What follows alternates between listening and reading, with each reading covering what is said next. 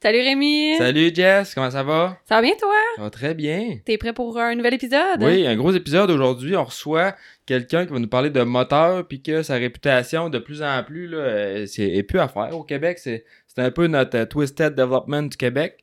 Je pense que si on l'appelle comme ça, il, il, il va avoir un petit vlot même. Peut-être. On reçoit David Gingras de D-Spec. Yes, fait qu'on passe ça direct là.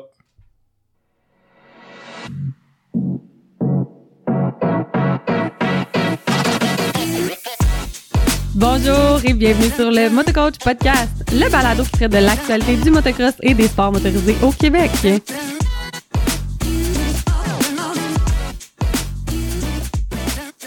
Ouais, fait qu'aujourd'hui, on reçoit un gars qui est de plus en plus connu au Québec là, pour ses talents de mécanicien et de surtout de, au niveau de la performance. Mais euh, avant de, de, de le rencontrer, on va, ben, on va le saluer tout d'abord. Bienvenue, euh, David. Bonjour à vous deux. Yes. Salut! Euh, je pense qu'on va commencer ça justement avec, euh, avec une petite bière. Avec une petite bière de Lagabière. Euh, toi, David, qu'est-ce que tu bois hein, aujourd'hui? Moi, je bois ta meilleure New England IPA. Ouais, ça c'est ma meilleure. Puis moi, je vais y aller. Rémi. Ouais, ça c'est ma préf. Mais là, moi, je vais y aller avec euh, la sans alcool parce que euh, on n'est pas trop tard dans l'après-midi présentement. Puis j'ai bien envie d'aller faire une petite ride de snowcross. Fait que Faut, faut pas le dire parce que là, tu nous stoules. on va se con- de, de boire. on va se conserver pour, euh, pour tantôt. Fait que sans plus tarder, on débouche ça. Moi, j'avais déjà commencé. T'es pressé. Mm. bon, fait que euh, gros merci à la Gabiard d'être euh, notre fournisseur de breuvage officiel du podcast. On est bien chanceux de les avoir avec nous autres. Et puis, euh, ils, ont, ils ont même une petite brasserie, je pense, à, à Saint-Jean-sur-Richelieu. Yes!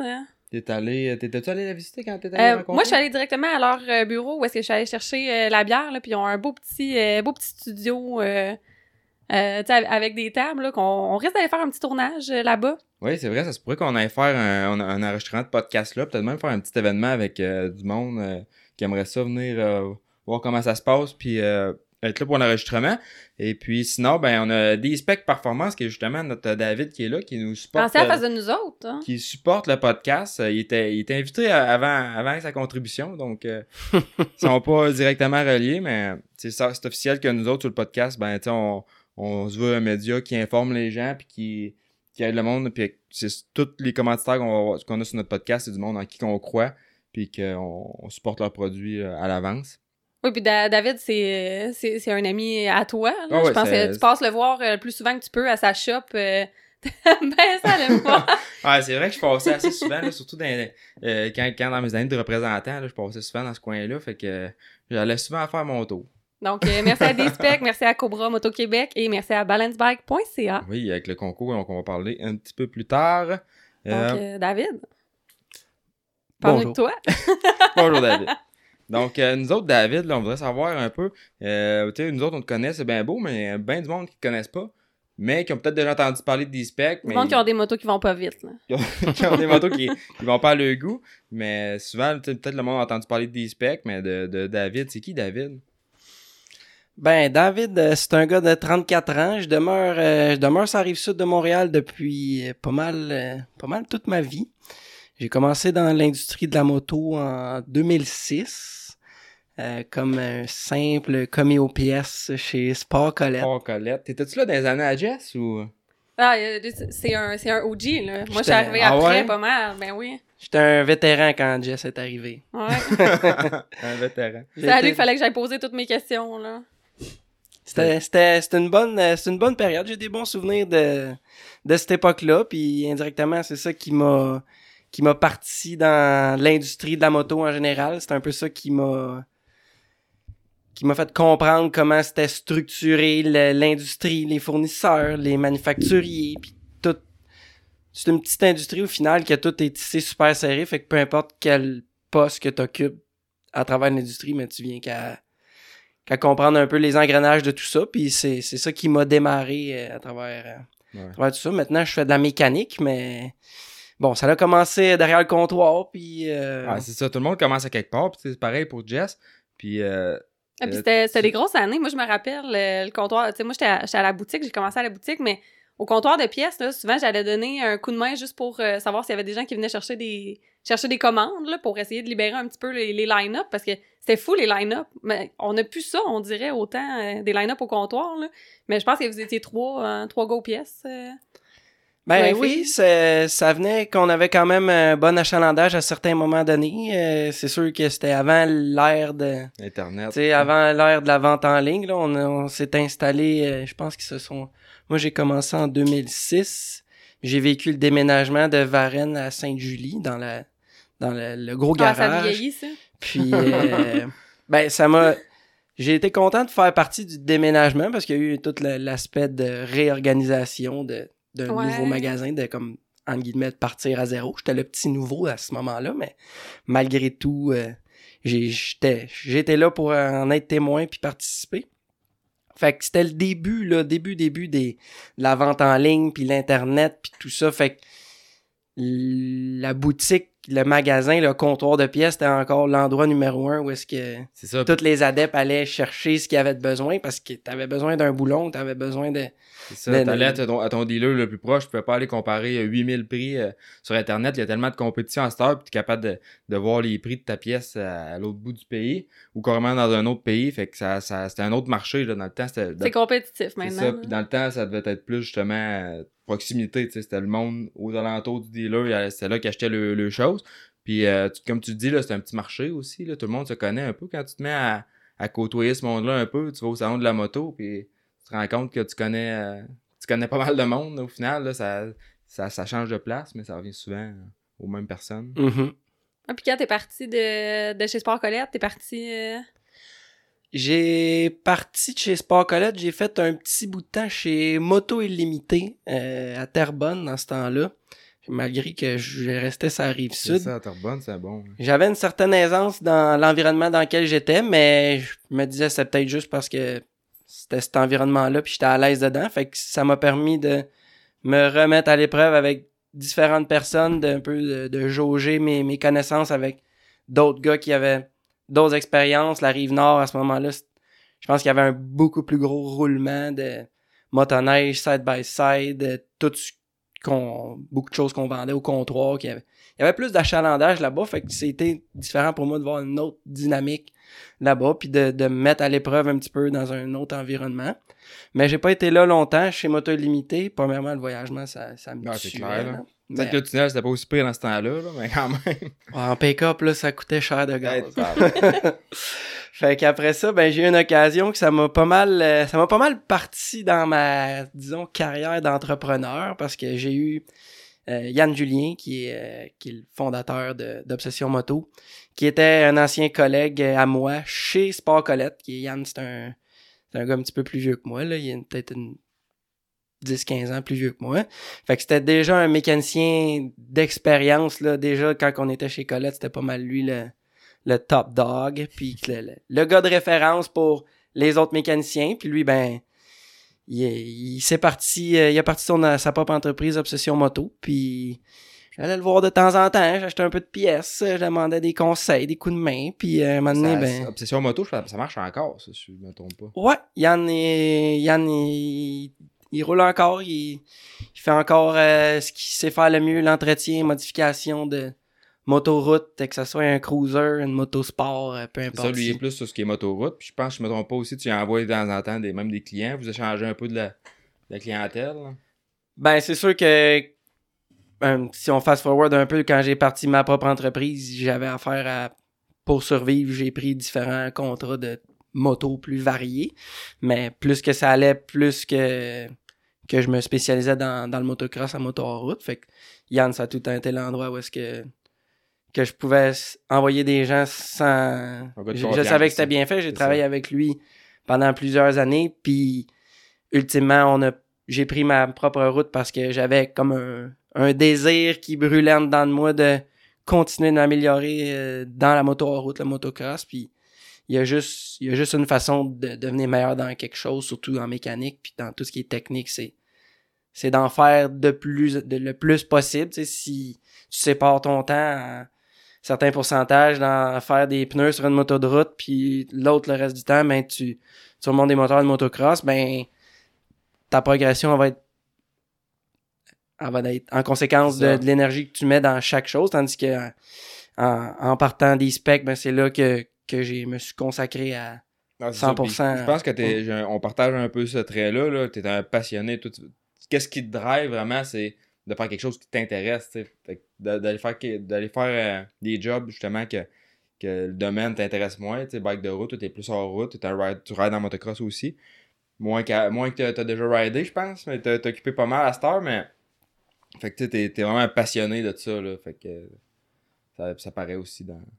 Ben effectivement que c'est un milieu qui est drivé par uniquement des passionnés, tu sais, c'est c'est ça qui c'est la raison pourquoi qu'on s'est intéressé à cette job là à base, puis ultimement ben on a le bras pris dans l'engrenage, Ouais, puis ça, ça. devient notre job, puis c'est je pense que pour moi j'ai de la difficulté à envisager faire un métier en dehors de ce milieu-là De par rapport à que j'ai l'impression que ça fait tellement longtemps que je bâtis mes connaissances, puis mon expérience, puis tout ça. Ça, c'est une des facettes, mais aussi juste le fait d'aller faire une job qui me passionnerait pas ou qui serait, disons, plus routinière, ça. Je suis pas capable de me. Je suis presque pas capable de me l'imaginer parce que j'ai. C'était comme ma première job sérieuse pour Colette, puis j'ai j'ai été dans le domaine de la moto toute ma vie. tu sais. À travers tout ça, j'ai fait un, un cours d'usinage Oui, c'est vrai. qui en fait, euh, j'ai dit souvent en farce à mes clients, moi je suis pas mécano, je suis machiniste. Parce qu'en réalité, j'ai jamais suivi de formation de mécanique. C'est surtout euh, mon père m'a appris les, les bases de la mécanique. euh, c'est lui qui m'a montré comment faire un top end la première fois. J'avais 15 ans, il m'a montré comment faire un top end de 4 temps. Il m'a montré plein de choses, puis il me montrait tout le temps juste une fois. Fait que je le montre, après, après ça. arrange-toi, tu sais. C'est ça, t'avais d'affaires. Puis l'usinage aussi, euh, c'est les bases de la mécanique. Tant qu'à moi, l'usinage, c'est la mesure, le- euh, les dilatations thermiques, toutes ces choses-là. Mhm. tu, tu viens toucher vraiment à tout ce qui est le corps de la mécanique, selon moi. Puis la mécanique, c'est plus une logique qu'un apprentissage. D'un coup, tu comprends un peu, les- t'as les bases, ben, 1 plus 1 égale 2. Ouais, t'as raison. Puis je suis content, euh, malgré tout, d'avoir fait la formation d'usinage de A à Z. Euh, j'ai fait la, toute la partie conventionnelle, ça prenait deux ans, puis on avait fait le, j'avais fait le six mois de plus, qui était pour l'usinage euh, à Numérique. commande numérique. Puis il y a beaucoup de pièces de performance qu'on utilise, qui sont des pièces Ah, fabriquées par ça, puis ça, ça. ça m'a donné un peu une vision euh, vraiment cartésienne, logique de, de toute la fabrication, la conception d'une pièce, pourquoi quelque chose est fait de telle ou telle façon. C'est les étapes. C'est comme la. on- le monde ne savent pas des fois, tu sais, quand une pièce en aluminium est rouge, par exemple, est anodisée, ben c'est oui pour parce que c'est beau, mais ça vient rajouter un fini sur, euh, la, pièce aussi, euh, qui fait qu'elle est plus durable, qu'elle va pas oxyder. Il y a plein de petits détails comme ça. Ben oui, puis ce que ça m'a appris aussi, après avoir fait ça, ben ce ce cours-là demandait d'aller faire un stage. Fait que j'ai fait un stage dans un endroit qui était, disons, plus ou moins plus ou moins passionnant. Puis après ça, ben j'ai, j'ai, j'ai, à travers tout ça, j'ai, j'ai entendu parler d'un autre endroit qui faisait du, bel usinage, des, des, des beaux projets, tout ça, que j'ai travaillé là un petit bout de temps. Mais euh, c'était dans la fin du, du temps que je travaillais chez Sport Colette. En fait, non, au milieu du, du temps que je travaillais chez Sport Colette. Puis j'alternais entre mes deux jobs. J'allais, je travaillais à la shop d'usinage de 7h le matin à 1h. Puis après ça, j'embarquais dans mon char. Puis j'en allais faire la fin de la journée chez Colette. on parle de, de, de quel âge à peu près dans ce temps-là? Ça fait quoi? Ça fait 10 ans? là? Ah non, non, j'avais ouais, un petit peu plus. J'avais 20, entre 20 et 21 ans à peu près. Ok. Dans, dans, dans... Une jeune vingtaine. là. Ouais, ouais, ouais. Fait que... T'as encore l'air- l'air d'un jeune de 20 ans. Ah ouais, je pourrais dire que j'ai 24. tu pourrais être une croirie. T'as pas trop de cheveux blancs encore. Fait que ce, cette job-là que j'ai eu en arrière de la machine à commande numérique, on faisait des belles pièces puis tout ça, mais en gros, ce que je faisais, c'était setuper une machine, puis après ça, ben, je pesais sur le bouton, puis j'attendais que la machine soit prête. Fait que euh, pendant mon cours d'usinage, on avait eu la chance, on avait des profs qui étaient super nice, puis qui, si on faisait la- les projets, disons, académiques, standards, on se dépêchait à faire ça, moi puis un de mes chums là, dans ce temps-là. Puis après ça, ben, eux, ils étaient bien down avec le fait qu'on amène des projets, puis on avait des... À ce moment-là, on avait déjà des, des, des motos de course, ou des... On avait, mon, mon collègue, il avait des autos, fait qu'on arrivait, puis on avait tout le temps des... Des- des on, on se fabriquait des pièces.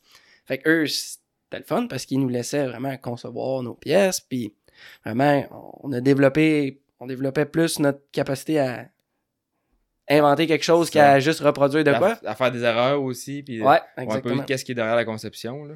On était gâtés de tout ça. Fait que là, après ça, quand tu rentres sur le milieu du travail puis que t'es juste dans la machine à peser sur le bouton, ben, ça a pris une couple de, de, de mois que j'ai dit à mon boss en usinage. Plein ouais, valeur. je retourne au dealer full time parce que je m'ennuie trop des motos. Fait que. Mais t'as- commencé à rider euh, à quel âge, toi? Ah, à quel âge? Euh, jeune, jeune, à 7 ans, mon père m'a acheté un PW. Puis on en faisait juste pour le fun. là. J'en fais, on avait un- on habitait en campagne, puis j'en faisais. J'en faisais autour de la maison. Mon père m'avait fait une coupe de petites buttes, puis euh, vraiment juste pour le plaisir. Puis même à travers tout ça, je- on allait, on venait voir les courses à Sainte-Julie parce qu'on on habitait à Varennes, mais on, on se rendait aux courses euh, par les champs en quatre roues, puis on venait, on venait mon père m'amenait voir ça.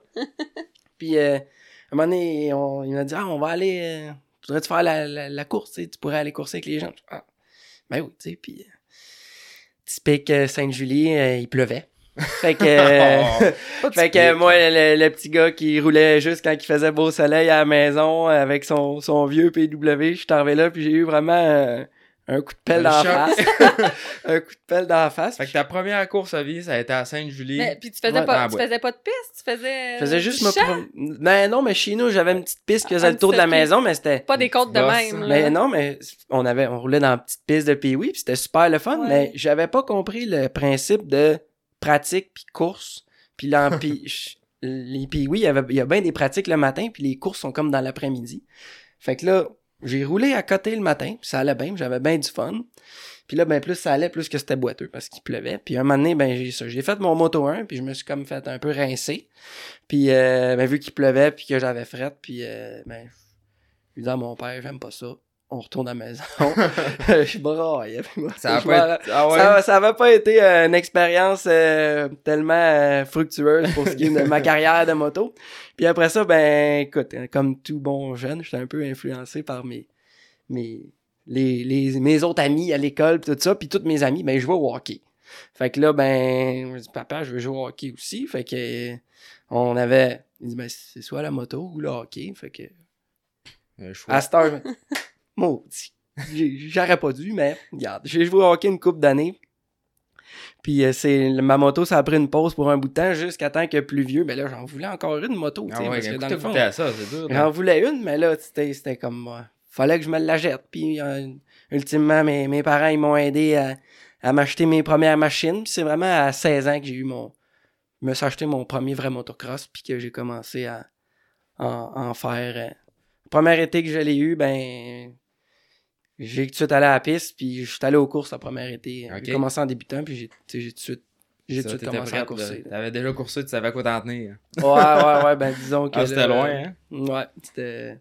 Peut-être une bonne affaire que tu t'en rappelais pas trop. Bah, c'est ça. Mais toute bonne expérience, euh, quelque chose à Ah nous, ouais. nous apprendre, puis euh, euh, aujourd'hui, il est trop tard pour regretter. Non, non, c'est tout ça. ça. No regrets. Non. Ah, fait que là, plus tard, euh, t'as même décidé de partir ta propre shop. hein?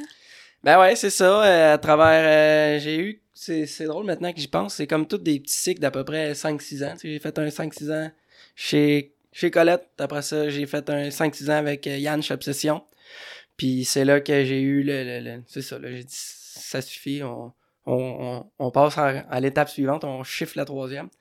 Puis euh, j'ai parti à Motosport des Specs, qui était le but de mon entreprise. Mon rêve, c'était de faire uniquement de la moto hors route. Puis ce rêve-là, il était un petit peu... euh, Je me suis fait dire par certaines personnes dans l'industrie que, que ça pouvait pas fonctionner, que hors route seulement, c'était... C'était... C'est Trop limitant. niche, C'est, c'est, c'est trop niché, c'est... Puis, ultimement, il y a un petit peu de vérité à travers tout ça par rapport à si t'es focusé sur vraiment faire des gros profits ou d'avoir une grosse bâtisse ou de, de tout. Tu sais, c'est... Tu peux pas... euh, tu peux pas devenir aussi riche que si t'as un beau dealer OEM que tu fais tout- toutes les... Disons, toute la gamme de produits puis que tu capitalises sur tout ça. Puis il y avait une- c'est pour ça que je dis qu'il y a une partie de vérité dans tout ça, mais j'ai persévéré, puis... T'as fait, au- t'as fait le choix de. T'as t'as un choix à faire, puis tu vis avec les conséquences, dans le sens que, oui, tu peux dire oui à n'importe quel job, puis avoir de l'ouvrage, à savoir quoi en faire, mais si t'es pas heureux de le faire, c'est pas, pas d'avance. hein. Non, puis la façon que moi je fonctionne, c'est ça va bien quand j'aime ce que je fais. Puis si j'aime pas ce que je fais, ben c'est. J'ai de la difficulté à faire un résultat qui est à la hauteur de ce que je suis capable de faire. Puis c'est, tout le temps ça que j'ai fait. J'ai tout le temps fait ce que j'aimais. Fait que peut-être c'est à cause de ça que je suis devenu comme ça. Mais au début d'obsession, euh, pardon, au début de, de Dayspec, ben je faisais. Je, dis- m'étais donné la, la limite de faire hors route seulement. Mais tu sais, j'avais de la famille avec des VTT, des motoneiges, des amis motoneiges. Ah ben oui, on les fait ouais, parce que. C'est dur de dire non. C'est dur de dire non, ben, j'ai une hypothèque à payer aussi, puis euh, tout ça. Fait qu'il y a des dépenses, fait que ça prend des revenus. Fait qu'au début, ben, je me suis, j'ai fait, euh, j'ai, fait des VTT 4x4, puis j'ai fait des motoneiges euh, de, de mon oncle un petit peu. Puis après ça, ben, c'était, bon, juste des VTT sport, juste des motoneiges de montagne. Puis après ça, ben, plus que ça allait, plus qu'on filtrait, puis que, à un moment donné, j'ai, laissé tomber les motoneiges. Puis après ça, j'ai laissé tomber les VTT. Puis ça a pris à peu près deux ans le temps de, de purifier mon. De de purifier. purifier mon. Ta clientèle. ma, ma clientèle. Puis de, de- ça va avec mes connaissances. Puis la, Tes valeurs. La quanti- tes valeurs. ben, la quantité de gens qui me connaissent, tu sais, avoir assez de business pour pouvoir travailler cinq jours semaine à faire juste des motocross. hein, Parce qu'ultimement, c'est, c'est pas, c'est pas ça qui est le, qui est le, il y a le plus grand volume d'entretien qui est demandé là-dessus. Fait que c'est, c'est là que j'ai réussi à faire ça. Tu fais pas juste euh, de l'entretien, là. Tu fais de la, de la performance. euh, Mais ça C'est un aussi, ouais, exactement. Ça aussi, c'est, c'est venu toujours comme progressivement que la, en 2019, j'ai parti en 2018, puis en 2019, j'ai eu l'opportunité, quelqu'un qui m'a proposé de, hey, j'arrête d'en faire, moi, je, Mirko Vachon de MVR Performance, il m'a contacté, il m'a dit, j'arrête ça, je, je- tu veux t'acheter mon dyno, puis je vais venir, euh, je vais venir passer un peu de temps avec toi, je vais, je vais comme te starter là-dedans, puis euh, fait que j'étais sur le coup, je viens de partir ma business, Ça, euh, les des nouvelles dépenses, mais tu sais, quand tu dis tu, tu te fais offrir ça le soir, tu te réveilles le matin, puis tu y penses, ça veut dire que. Tu penses c'est- encore, t'as pas trop ça. dormi, pis Ça- plein d'idées qui te popent dans la tête. Mhm. Fait que c'est un signe, ça m'a toujours passionné. Le, le, le tuning, le- tout ce qui est, qui est en lien avec le ratio air essence, là, quand j'étais plus jeune, c'était les, les carburateurs. Puis, anecdote, j'ai travaillé avec un monsieur euh, très, très euh, spécial là-dedans. C'est euh, monsieur Sylvain Sénécal, Ok. décédé aujourd'hui, mais il était. C'était un. Un magicien des carburateurs. Puis ça m'a toujours fasciné de le voir tuner une machine, puis de passer d'une machine qui. ah, ah, puis qu'après ça, tu il y a snap, puis ah, ça répond comme Ok. faut, puis ça. Puis il y avait la touch. Je trouvais puis- que- ouais, c'est ça. Sylvain, il, était réputé pour être bon dans le jetting en particulier. Puis il venait, il venait en campagne pour aller chez nous des fois faire ses, ses tunings de machine. puis Je le voyais aller, puis j'étais comme, aïe, c'est, c'est hot, tu sais, qui est capable de, de passer. Ça. chercher là-dedans. Il y en Ben, a c'est qui sont des surtout- magiciens euh, en mécanique, là. C'est surtout qu'après ça, la personne qui a entrepris de faire des modifications, puis que là, quand elle voit le résultat du tuning, puis que là, ces modifications, ils prennent vie, parce que avant le tuning, peu importe ce que tu vas avoir fait, c'est rare que ça va bien fonctionner si tu retunes pas. Puis là, tu vois quelqu'un qui a dépensé ben, qui a investi dans, dans sa machine, puis que là, il, il revient, puis c'est comme si tu avais débarré le potentiel qu'il avait. Puis là, ben, moi, c'est ça que je voyais que lui, il, il donnait au monde. Là, Là, il revient, ton... Le, le gars, il revient avec sa machine, puis il a le sourire Ouais, au c'est une différence? Aïe, là, ça va bien. Fait que c'est. Ça m'a tout le temps fasciné un peu. Fait que quand j'ai eu l'occasion d'acheter le dyno, tout ça, mais j'étais. ah, C'est. Ça y est, c'est. Voilà ma chance. C'est un gros. euh, c'est c'est se lancer dans le vide pas mal parce que t'as bien beau, t'as le dino, là. Sauf que faut que tu saches, faut que tu saches quoi faire avec. Puis c'est pas, euh, pas tant intuitif là, quand t'as jamais touché à ça. Euh, ça, prend, ça prend beaucoup de- d'essais-erreurs. Puis de parler justement avec quelqu'un. Toi, t'avais la chance d'avoir Mirko qui a pu te le montrer aussi, je pense. Puis te- t'enligner, mais c'est pas, c'est pas évident. Non, puis on- je pense qu'on peut le clarifier pour tout le monde. C'est quoi un dyno? Hmm. en quelques mots, ouais. On a toute une petite idée, on a toute une image qui nous vient en tête, là, mais dans le fond, c'est quoi que tu fais là-dessus? Ben, un dynamomètre, c'est un banc d'essai euh, de, de châssis. Autrement dit, on peut. On peut attacher la moto complète. Pas, seulement le moteur, la, moto avec la roue. Puis la roue, ben, on vient simuler les conditions les, conditions qu'on a quand on roule la moto. Fait que ça nous permet de recueillir les données que la moto nous donne au niveau de euh, euh, révolution, ratio air essence, ainsi que d'autres euh, d'autres paramètres que, que l'ordinateur de la moto nous donne pour venir apporter des changements à, à la cartographie d'injection ou encore des fois à la carburation pour venir faire fonctionner la moto à son plein potentiel. C'est un, outil aussi de comparaison qu'on peut, on peut, si on achète des pièces de performance, ben, on peut les installer directement sur le banc d'essai, puis on peut venir voir, bon, mais cet item-là, ça nous a apporté tel gain, tel gain, oups. Si on pensait qu'on avait eu un gain, puis finalement, on, on, a perdu quelque chose. Fait que c'est, c'est quelque chose qui vient valider. C'est, autrement dit, c'est un, le, vrai mot français, c'est un dynamomètre. Donc, mètre, c'est, un, outil de mesure. Fait qu'on vient mesurer certains aspects, certains, certains paramètres que la moto nous, nous informe de. Puis après ça, ce qui fait que tu es, un bon tuner ou un moins bon, c'est qu'est-ce que tu fais avec ces données-là, comment tu les interprètes, puis la façon que tu la façon que tu les interprètes, tu vas faire les, ajustements en conséquence. Ben oui, c'est ça qui, comme tu dis Rémi, ça demande de, de l'essai-erreur, puis ben des tests, puis au début, ben j'ai eu la chance de mon bon ami euh, Gabriel qui m'a il m'a aidé avec le dyno dès le début, puis il y avait son bike à lui euh, qui, qui me laissait puis il me laissait un peu faire euh, un peu carte blanche. Il me laissait faire ce que mes, mes tests que j'avais à faire puis à travers tout ça ben j'ai j'ai appris puis j'avais mes propres motos à moi aussi que c'est tu depuis depuis longtemps pour moi depuis que je fais de la mécanique puis même depuis que je fais de la moto peut-être pour ça que je suis pas un si bon pilote que ça c'est parce que je m'intéresse tellement à la machine que j'aime ça l'améliorer j'aime ça taponner dessus, voir comment chaque changement influence au final quand moi je la conduis. Fait que j'avais au début du dyno, ben j'avais mes motos à moi que je faisais des tests puis là, ça, ça a-tu coûté des moteurs cette histoire là ou? Ah, j'ai j'étais chanceux, je n'ai jamais brisé ce dyno. Non, j'étais. Ben, ça, ultimement, ça coûte de quoi? Parce que quand tu fais des. Quand on fait des tests pour nous autres, il y a personne d'autre qui paye pour. Fait que c'est. T'achètes des pièces, puis t'essayes, puis. Non, puis on l'avait déjà fait, euh, moi plutôt ensemble avec mon Yamaha. On avait passé que, quasiment 9 heures de, de temps chez Attacha, puis sur Dino à tester exhaust, des, des fuels différents.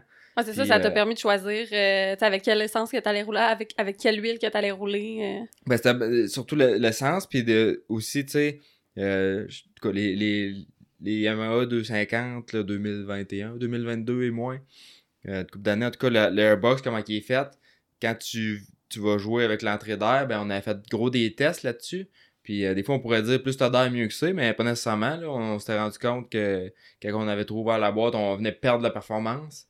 Fait que c'est ce genre de choses-là que tu peux pas savoir en devinant, là, que c'est bien dur de, de savoir, puis qu'en le testant comme ça, ben, ça, t'as des réponses. Absolument, puis c'est plus que tu fais de tests, ben, ultimement, plus que tu fais d'erreurs, puis plus que tu apprends de choses, puis c'est... Les, les gains, c'est tellement dur à aller chercher que les apprentissages se font dans quand, quand tu perds quelque chose, presque. Parce que là, quand, quand tu baisses ton rendement, ben, c'est là que, selon moi, je trouve qu'on que j'apprends encore plus que quand qu'on qu'on gagne quelque chose. Puis c'est là que c'est à partir de là, ben, comme tu dis, on fait nos déductions, puis on base nos tests futurs, puis ça c'est comme une roue qui tourne. Là, à chaque chose que tu apprends, tu veux essayer l'autre chose d'après. Ça. ça devient comme quand tu craqué, puis au final, une job de deux heures euh, par journée. Mais aussi, euh, tu m'en aller avec ça, non? Ah, je sais pas dans ta tête. Je m'en rappelle pas. ça va revenir. Fait que, c'est là qu'on en est avec euh, des specs. Euh. J'ai passé plusieurs, euh, c'est ça, ça fait plusieurs années depuis 2019 que que je me, je me, peaufine là-dessus, puis c'est là où est-ce que ça m'a amené. Euh, justement, mon ami, mon ami Gab qui, qui m'a aidé avec le dyno au début tout ça. Mais ben, on lui a monté un bike de flat track. Lui dit ça a l'air le fun le flat track, on, va essayer ça. Puis on a monté un beau bike de flat track, puis on est allé, on est allé faire l'hippodrome de Trois-Rivières sa première course de flat track, euh, il a gagné. Fait que euh, c'est le fun d'aller aux courses quand, quand, tu gagnes. c'est bon, c'est bon pour l'estime. Puis hey, mon idée m'est revenue. Ce que je voulais dire, on parlait des dynos là. Mm-hmm. Puis euh, on entend souvent le monde comparer les chiffres de dyno. Fait que là, ah, j'ai mon bike qui sort tant d'HP sur mon dyno. Ah, Motocross Action Mag, il, dit que le bike sort 40 HP, whatever. Peut-être nous en parler un peu, là, mais c'est vraiment un outil de mesure de comparaison. Mais comparer un dyno avec un autre dyno, c'est un peu de. de c'est pas, nécessairement les données fiables. Ben, plus ou moins, parce que c'est, premièrement, il y a un, l'appareil en tant que tel, la, pièce de mécanique qui est le dynamomètre peut varier d'un à l'autre. Fait que le poids du rouleau, la façon que le rouleau est fait, il y a des dynos qui ont des, des, des freins qui peuvent venir euh, ajouter une charge sur le rouleau, ce qui va, ça, ça a plusieurs facteurs qui, qu'ultimement le, le- la quantité d'HP finale peut changer. Puis même d'une marque à l'autre, ben la, la conception du banc d'essai en tant que tel peut changer. Puis ultimement, le facteur de correction, la façon que le logiciel est programmé à l'intérieur, juste ça, ça peut apporter un, un changement qui, qui va faire que c'est plus ou moins valide de comparer les résultats qu'on peut avoir à un endroit ou à l'autre. Mais si tu vas avec des pourcentages, si tu te dis, bon, ben, je suis passé de 50 chevaux à 55 chevaux, ben, si j'ai gagné 10% de puissance, ben, c'est quelque chose qui devrait se représenter sur différents bancs d'essai. Fait qu'au pourcentage, tout ça, Tu viens déjà là de- d'être un peu plus euh, juste, mais de dire, euh, de dire oh, mon bike fait 50 HP sur tel dyno, ça veut pas dire que tu vas l'embarquer sur l'autre, il va faire 45. tu sais. absolument. Fait que, sinon, euh, si on parle un peu justement de ton parcours, euh, ça t'a amené à aller dans des, à des pistes. Euh, t'as été mécanicien pour euh, PRMX, euh, t'as vécu aux États-Unis avec euh, les enfants au travers de ça. Tu veux-tu nous parler un peu comment ça, comment ça, ça a pris forme, ce- cette aventure-là? Ben justement, comment ça a pris forme, c'est c'est un peu là où ce que c'était un peu la suite là, de, de où est-ce qu'on était parti, dans le sens que quand je suis allé aux courses avec euh, aux courses de flat track avec mon chum Gab, ben là, on a gagné la première course, fait que là, il a dit Ah, on va aller faire la deuxième. Fait que là, ben, c'est là que pour moi, c'était une des premières fois que j'étais pas sa piste. Tu sais, normalement, j'allais aux courses, j'étais sa piste. Puis là, c'était la première fois que j'allais aux courses, j'étais ni un spectateur, ni un coureur, j'étais le mécano. Puis j'ai eu j'ai eu plus de plaisir que je pensais sur le côté de la piste de dire hey je peux peux avoir euh, tu sais j'ai tu Tu peux en guillemets tu, de façon tu vis à travers ton rider là C'est pas pas tout le temps ça mais dans le sens que t'as de l'adrénaline aussi en tant que mécano puis tu t'as un- t'as une petite pression sur toi aussi puis fait que c'est là que j'ai eu mes premières expériences de, de course puis j'ai bien aimé ça. Fait que comme ça on est allé on est allé aux courses pendant un petit bout de temps euh, on a fait le- le- la série euh, Flat Track Canada ensemble c'était là puis après ça euh, l'hiver d'après ben on allait on a encore sur la glace euh, courir ensemble tout ça là ça s'est tenu euh, l'été suivant c'était l'été de 2020 que moi-même j'ai c'était je venais d'avoir 30 ans fait que c'était de- depuis longtemps je trouvais que l'ambiance des courses vétérans ça Ça ça, ça- m'appelait ça me parlait C'est vrai que c'est un, autre- un autre vibe. Moi, je viens d'avoir 30 ans, là, puis l'année prochaine, je vais Fuck. pouvoir. 2024, là, ouais. 2024, là, les, les, les vertes là, vont être là sur la gate. Fait que j'ai bien hâte de voir le, la différence. Le monde dit que c'est un peu plus relax. Puis tout, des fois, on dirait pas tant, mais. on Ah, ils sont autant compétitifs, en tout Ah, cas. des fois, ouais, il y en a. Il y a la compétition partout. Puis il y a du monde aussi. Puis ça, je trouve que c'est une belle chose. là. Les classes vétérans aux courses, là, c'est. C'est des grosses classes. C'est des grosses classes. Puis euh, les vettes, c'est eux autres qui. Ah, c'est des, des gates pleines. Euh, moi, j'ai fait le femme euh, plus 25, puis on était avec plusieurs classes euh, de, de hommes, puis par bout, on pouvait être 55 sur la gate. La gate prend 40 pilotes. fait Ouais, qu'on n'était ça. pas sur la gate, on était la les- deuxième ligne. Les verts, c'est eux autres quasiment qui payent les courses au final. tu sais, C'est c'est eux autres qui amènent leur famille, puis qui font que le sport enlève. Toutes les vertes, euh, ils arrêtent de faire du motocross demain matin, là, puis ils vont faire mal. Là. Ben, effectivement, c'est. Au fur et à mesure que vous en parliez, je me disais c'était c'était un sujet qu'on que j'aimerais ça effleurer un peu par rapport à la la le futur de ce sport-là, puis de. Tu sais, je suis curieux de savoir qu'est-ce que vous pensez, comment que ça va se développer dans, les années à venir, parce que veux, veux pas, comme je raconte depuis tantôt, c'est que j'ai un peu tout mis mes œufs dans le même panier. J'ai développé des connaissances qui sont très précises à propos d'un secteur très précis, qui est qui est oui, il y a bien des choses qui pourraient me servir dans d'autres choses, mais au final, il y a une grosse partie de mon bagage qui s'est relié à les route de compétition.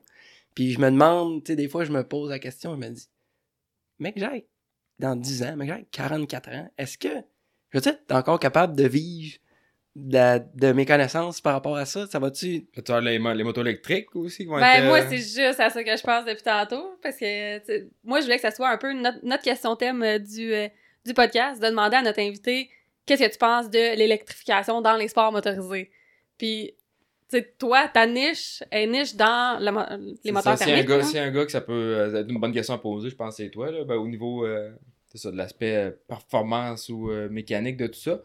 Puis, Parce euh, qu'on on les voit s'en venir. euh, tu peux en parler peut-être un peu plus, mais même Honda s'en vient avec. euh, on a les Stark, les ouais, Honda ben, qui y a s'en les, viennent. les Stark, plusieurs personnes vont recevoir le moto l'année prochaine. Là, aux courses, justement ça, ça demandait un peu qu'est-ce qu'on faisait avec ça, qu'est-ce que le challenge va faire avec ça, ces classes-là.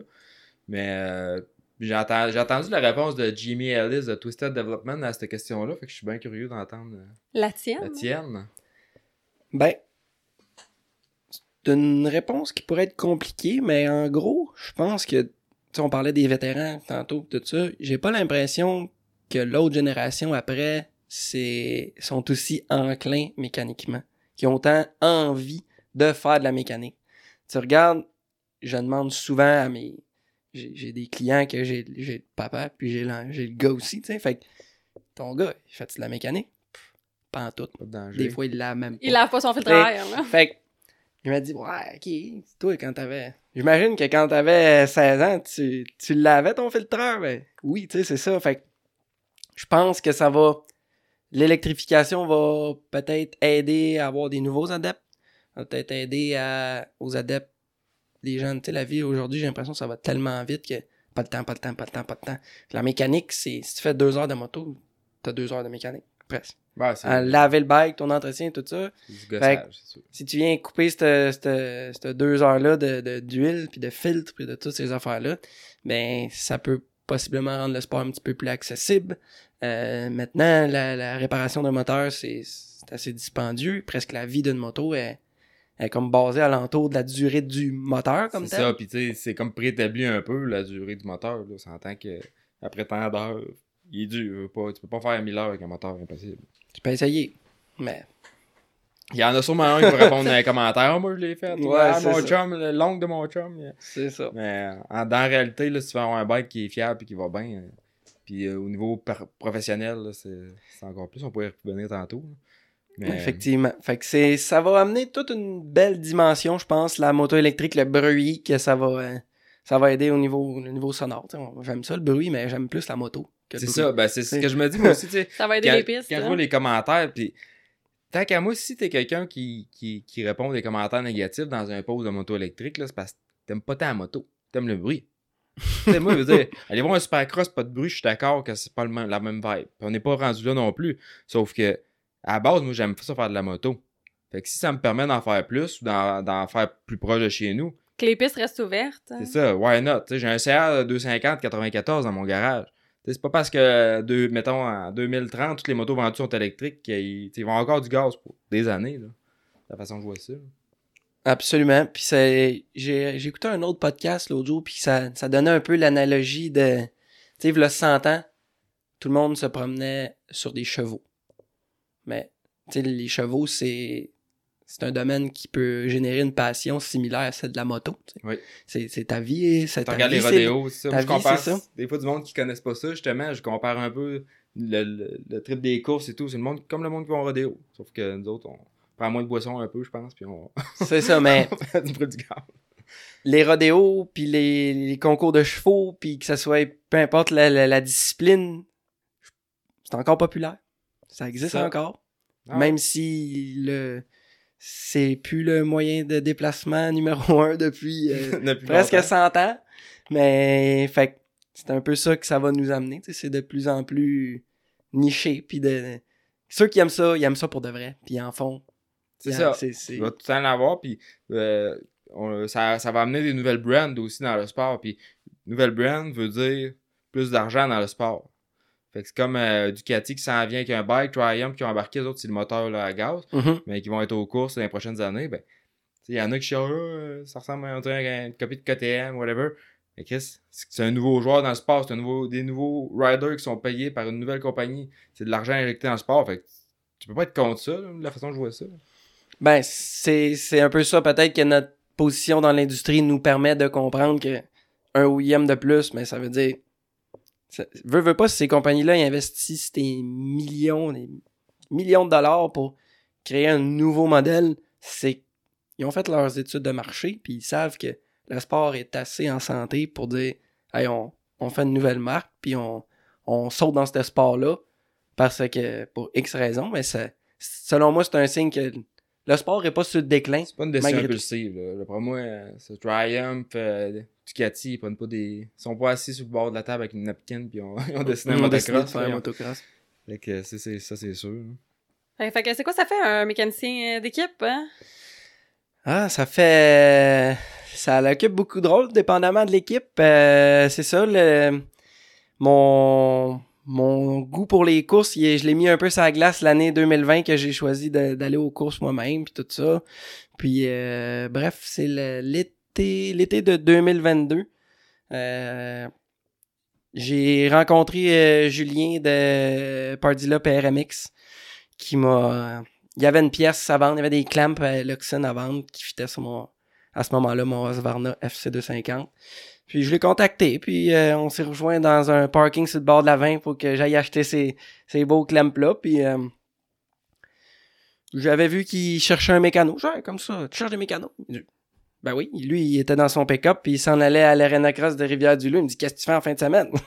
il dit, oh, attends un peu, là. euh, j'avais déjà des implications, justement, c'était le, c'était le week-end de la course à Sainte-Julie Ouais, Que- pas manquer ça. que j'avais j'a- j'avais eu mon kiosque que je faisais essayer des, des boîtes essais, électroniques ouais. tout ça fait que là j'étais comme ouais, j'aimerais bien ça venir mais là j'ai déjà d'autres engagements fait que on a échangé des téléphones puis euh, ouais on a fini par s'entendre puis encore une fois c'était un peu toujours en lien avec pourquoi j'ai acheté Dino pourquoi que j'ai parti ma shop juste de, de moto en route tu je voulais voir je voir jusqu'où je suis capable d'aller tu C'est ça. Plutôt quand, quand dans- t'as eu cette idée-là, et tu voyais pas seulement un- une job euh, pour l'été, là, tu pensais déjà plus loin, là, puis les impacts que ça va avoir, puis t'es euh, perfectionné dans que- qui te passionne, justement, à long terme?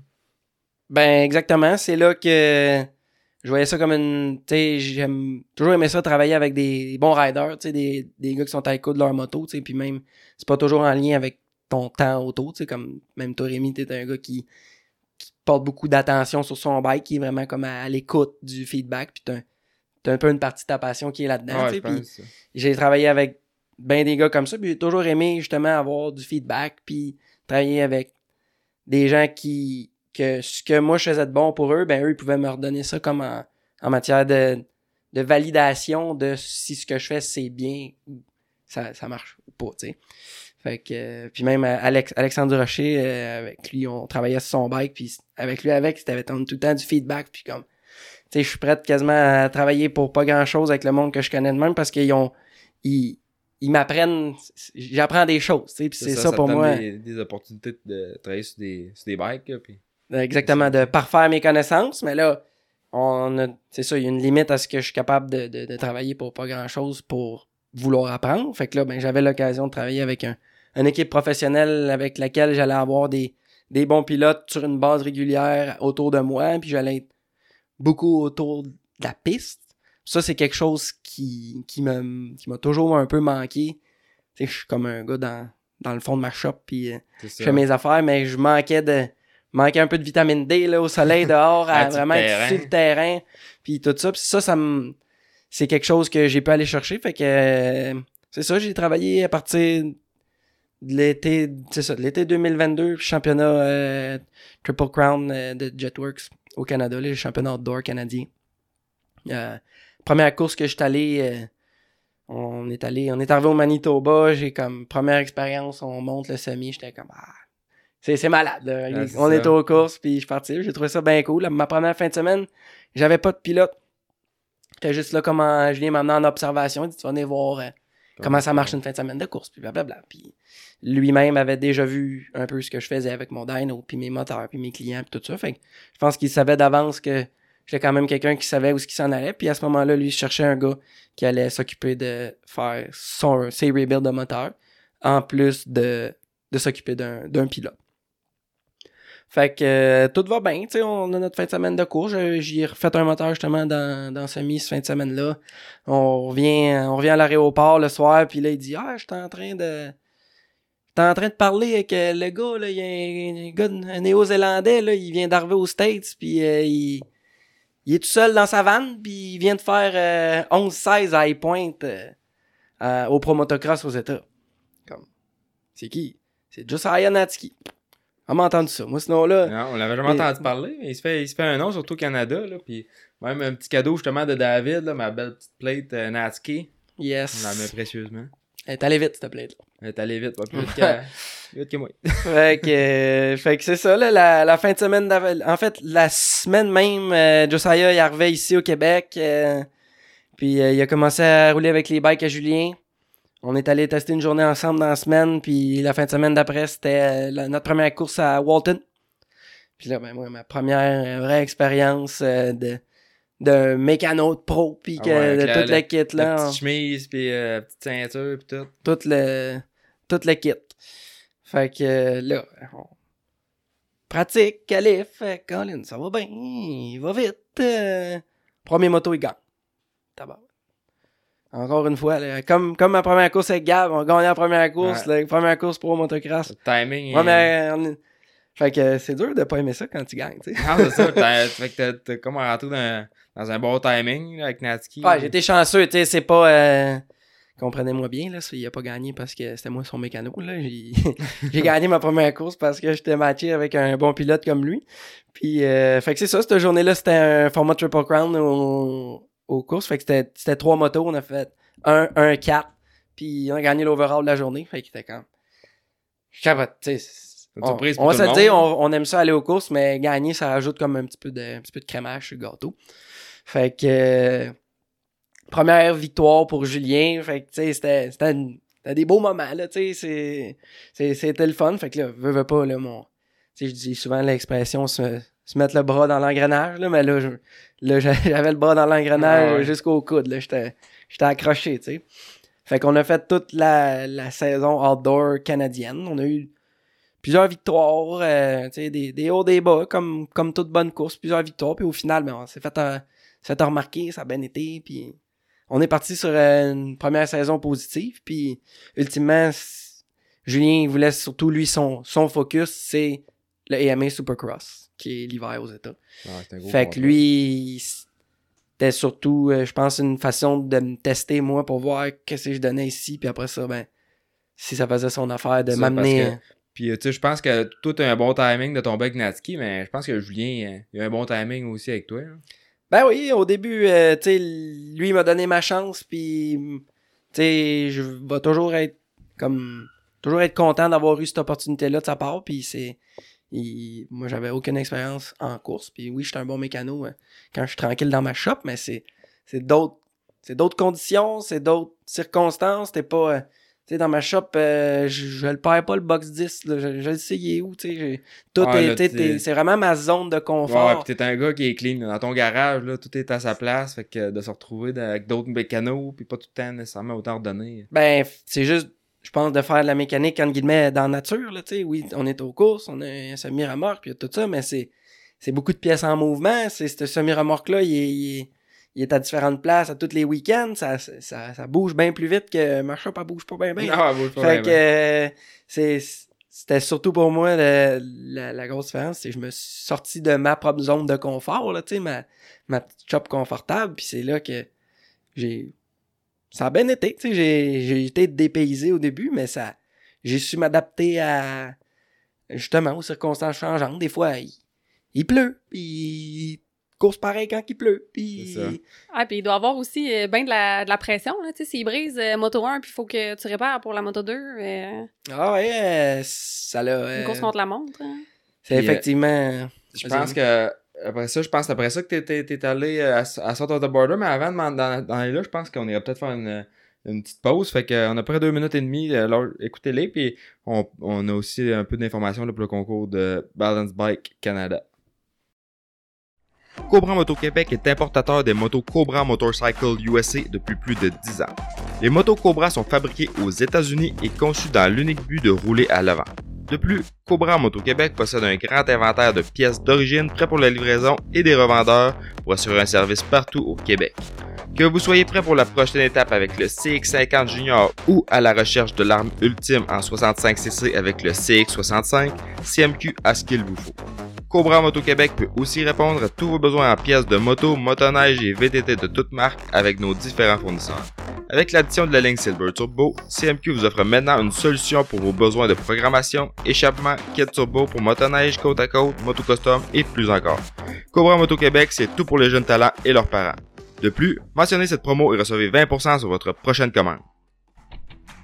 Que vous soyez à la recherche de la plus belle piste de motocross au Québec ou d'un guide qualifié pour votre expédition de motoneige, motocoach.ca, c'est la référence. C'est la plateforme pour trouver la perle rare qui amènera votre pilotage au prochain niveau ou encore un circuit à visiter la prochaine saison. Coach, guide, circuit, événements, motocoach.ca, c'est tout ça. Et c'est aussi une section blog pour répondre à toutes vos questions et faire la revue des nouvelles technologies. C'est en plus un balado animé par des passionnés et créé dans le but de vous informer et de rendre les sports motorisés plus accessibles que jamais. Tu trouves que ton bike tire pas assez? D-Spec Motorsport est la réponse pour vos besoins de performance en route. Pour une reconstruction complète, des ajouts de performance ou de la personnalisation, ils ont ce qu'il faut pour mener votre projet à terme. D-Spec vous donne accès au niveau de performance des pilotes Factory avec des services tels que la programmation de CU et l'analyse de données. Spécialisé dans le motocross, l'enduro et le snowbike, David est le mieux placé pour vous conseiller dans l'achat de pièces et accessoires de performance. D-Spec Motorsport, la passion au service de vos intérêts. Pendant longtemps, l'initiation au motocross et au vélo pour enfants, c'était rock'n'roll. On embarque sur le bike et on se croise les doigts que ça va bien aller. Maintenant, la popularité grandissante des vélos d'équilibre permet aux jeunes de se familiariser avec le deux roues. Ça leur permet une transition en douceur vers les stasics puis les motocross. Balancebike.ca, c'est le spécialiste incontesté du domaine qui vous offre les solutions adaptées à l'âge de vos enfants. Avec les traditionnels Striders et les modèles électriques offerts par Stasic allant de 12 à 20 pouces, vos jeunes pourront progresser sans bruit, sans déranger les voisins. Balancebike.ca, c'est une entreprise du Québec qui offre le transport sans frais sur tout achat de vélo partout au Canada. En collaboration avec le Motocoach Podcast, Balancebike.ca vous offre également la chance cette saison de gagner un Stasic 16 pouces d'une valeur de 1400 Écoutez le balado et suivez les instructions dans la description. C'est ça, fait que le, succès qu'on a eu euh, pendant l'été, euh, ça nous a amené euh, à vouloir continuer ça. Donc, moi, je viens comme en package deal. C'est, je viens avec une famille. tu sais. J'ai maintenant deux enfants. à cette époque-là, j'en avais, j'avais juste ma petite fille. Et puis, ben, c'est ça. Je suis pas, je suis pas prête à me séparer de, de ma famille. J'aime ça, mais. Limite. c'est ça. Faut en mettre sans ça. Fait que, euh, on a euh, le 27 décembre, on a vraiment dans le vrai sens du terme pacté petit. Puis euh, on est descendu en Caroline du Sud, euh, South of the Border Motocross. Ah, que... C'était un gros mot parce que toi, ici, t'avais ta shop qui roulait, t'avais euh, ton condo, t'avais. T'étais, t'étais pas tant installé pour t'en aller pendant 3-4 mois. Là. Ah, on... Selon moi, c'était une opportunité qu'il fallait que ça allait pas revenir une autre fois. Puis, comme j'avais fait certains sacrifices dans l'été d'avant pour pouvoir faire que ça ait lieu, ben, je trouvais que ça faisait pas de sens si j'allais. Fallait. J'étais pas encore rendu assez loin dans, dans le processus pour me dire que je voulais C'est arrêter. ça. Puis le monde qui dit qu'il est chanceux de travailler pour une équipe, là, ben, on fait sa chance, puis c'est, en est la preuve. hein. Ben, c'est des sacrifices, tu sais, c'est des choses, tu, tu re- faut que tu mettes un, tu fasses une croix sur certaines, certains, certaines choses pour pouvoir aller vivre d'autres expériences, tu sais, depuis, depuis que je suis mécano de course, euh, le plus de motos que j'ai fait, c'est, c'est, c'est pas mal euh, essayer mon bike dans le pit avant une course, puis euh, c'est, là que je fais du bike, là, sinon, euh, c'est, le sacrifice que j'ai fait. Euh, ma famille a fait un gros sacrifice aussi, tu ma blonde, elle m'a suivi tout l'hiver dans des tu était pas avec sa famille puis elle était loin de sa famille à elle puis dans on n'était pas dans la même condition d'habitation qu'on est chez nous tu Ah t'es- pas t'es pas chez vous puis J'en ai parlé aussi dans un autre podcast, là, South of the. Tu sais, la ville, à à South Ouais. the Border, là, c'est ça, c'est pas Miami Beach. ben non mais tu sais le motocross c'est un sport qui est qui est pas nécessairement accepté dans les plus beaux milieux urbains fait que tu te tu te ramasses dans des endroits qui sont plus en campagne plus reculés que que t'as une population euh, qui, qui sont moins aptes à, à, à chialer sur le bruit pis tout ça. Fait que c'est pour ça que t'as pas de belles pistes de motocross euh, autour de Mont-Tremblant puis des, des places où il y a du monde riche. Fait que tu te ramasses dans, dans des places comme ça, mais tu sais, c'est... Pour moi, quand je arrivé là pour la première fois, comme... Je capotais pareil, j'étais comme, hey, c'est comme... c'est le paradis du motocross. Ah ouais, sais, la, les- place, a des belles tracks. Euh, Moi, je suis pas quelqu'un qui adore le, le- le froid plus qu'il faut. Fait que je peux skipper un hiver, toi. je je saute sur l'occasion. Fait qu'on s'est installé là-bas de, c'est ça, du 27 décembre. On s'est préparé pour, euh, pour les SX. On a passé une coupe de jours là-bas. Parce qu'on est parti pour l'Ouest. On a passé un mois en Californie, les quatre rounds de l'Est, de l'Ouest, pardon. Les quatre premiers rounds dans l'Ouest. On était, on a vécu en Californie. Ça aussi, c'était des, des super belles euh, expériences que Julien nous a permis de, de, de vivre, tu sais. Puis, c'est quand même, euh, c'est ça. Des fois, ça a l'air, ça a l'air plus beau que c'est. Je préfère bien des stories, puis ça aurait l'air que Ah ouais. en gui- euh, living the dream. Oui, oui. Je peux dire que pour quelqu'un comme moi qui mange de ce domaine-là, c'est living the dream. Mais comme je disais, on live in the dream 7 jours sur 7. Puis des bonnes heures, des Ah, bonnes heures de travail. C'est ça, tu travaillais gros parce que Rémi allait te voir, mettons, le soir euh, pendant que tu, tu faisais de la mécanique euh, à South of the Border. Puis euh, il m'envoyait des photos, là, t'avais ton bébé en portage pendant Ah oui, que tu faisais de la la fille mécanique. en- le bébé en portage sur le dos à 5-6 heures le soir. Puis, tu sais, comme tu dis, là, t'aurais très facilement pu prendre ton téléphone, faire des stories, à coucher dehors, puis genre juste le beau. Mais je, t'aurais pu faire aussi le, tout le contraire parce que tu- t'as, vu du pays, ouais, mais t'as roulé en tabernacle. Tu tu prenais pas en avion, là, tu, tu fais- t'en as fait là, de la route, puis aller là, puis tu dépacks, t'as quasiment même pas le temps de visiter parce que tu, tu, vas aux courses, puis après ça, la routine elle recommence le lendemain. Les gars préparent les bikes, puis là, la semaine, ils s'entraînent, ils roulent. Fait que c'est, fou, là, comment c'est, intense. ça. Ça va vite, là. L'hiver, ouais. ça l'a passé comme un claquement de doigts, puis tu reviens des courses. Tu reviens des courses le lundi, puis tu repars déjà le jeudi, puis entre ces deux journées-là, ben, il y a deux jours au moins que les gars raident dans la semaine. Fait que c'est, ça passe super, super vite, puis tu sais, quand tu le fais, des fois, on, on a tendance à, tu quand tu vis une difficulté, tu- disons, tu l'exprimes, puis des fois, ça peut sonner comme ça, mais aujourd'hui, je repense à ça, puis je suis comme, je suis content d'avoir vécu cette expérience-là, puis c'est, c'était ça qui, tu sais, c'est la somme de tout ça qui fait que je suis rendu où est-ce que je suis aujourd'hui. Fait que, tu sais, j'ai aucun regret d'avoir fait ça, puis même j'ai de l'appréciation pour ce que j'ai vécu là-bas, puis c'est, c'est quand même, c'est quand même un, un bon, euh, c'est ça, un bon test, ça aussi, là, tu sais, t'arrives, puis dans le fond, euh, moi, les pages que je suis abonné sur Instagram, ben, là, là. mon Instagram, c'était comme en réalité, là, tu sais, c'était, tu, tu vois toutes les, les mécanos, moi, je suis pas juste les riders, là, je suis les mécanos aussi, fait que, tu sais, tu disais, hey, ça, c'est un tel, c'est le mécano à, à Barsha, ou à, hey, regarde, c'est Tomac là-bas au track walk, ci pis ça, mais là, t'es rendu,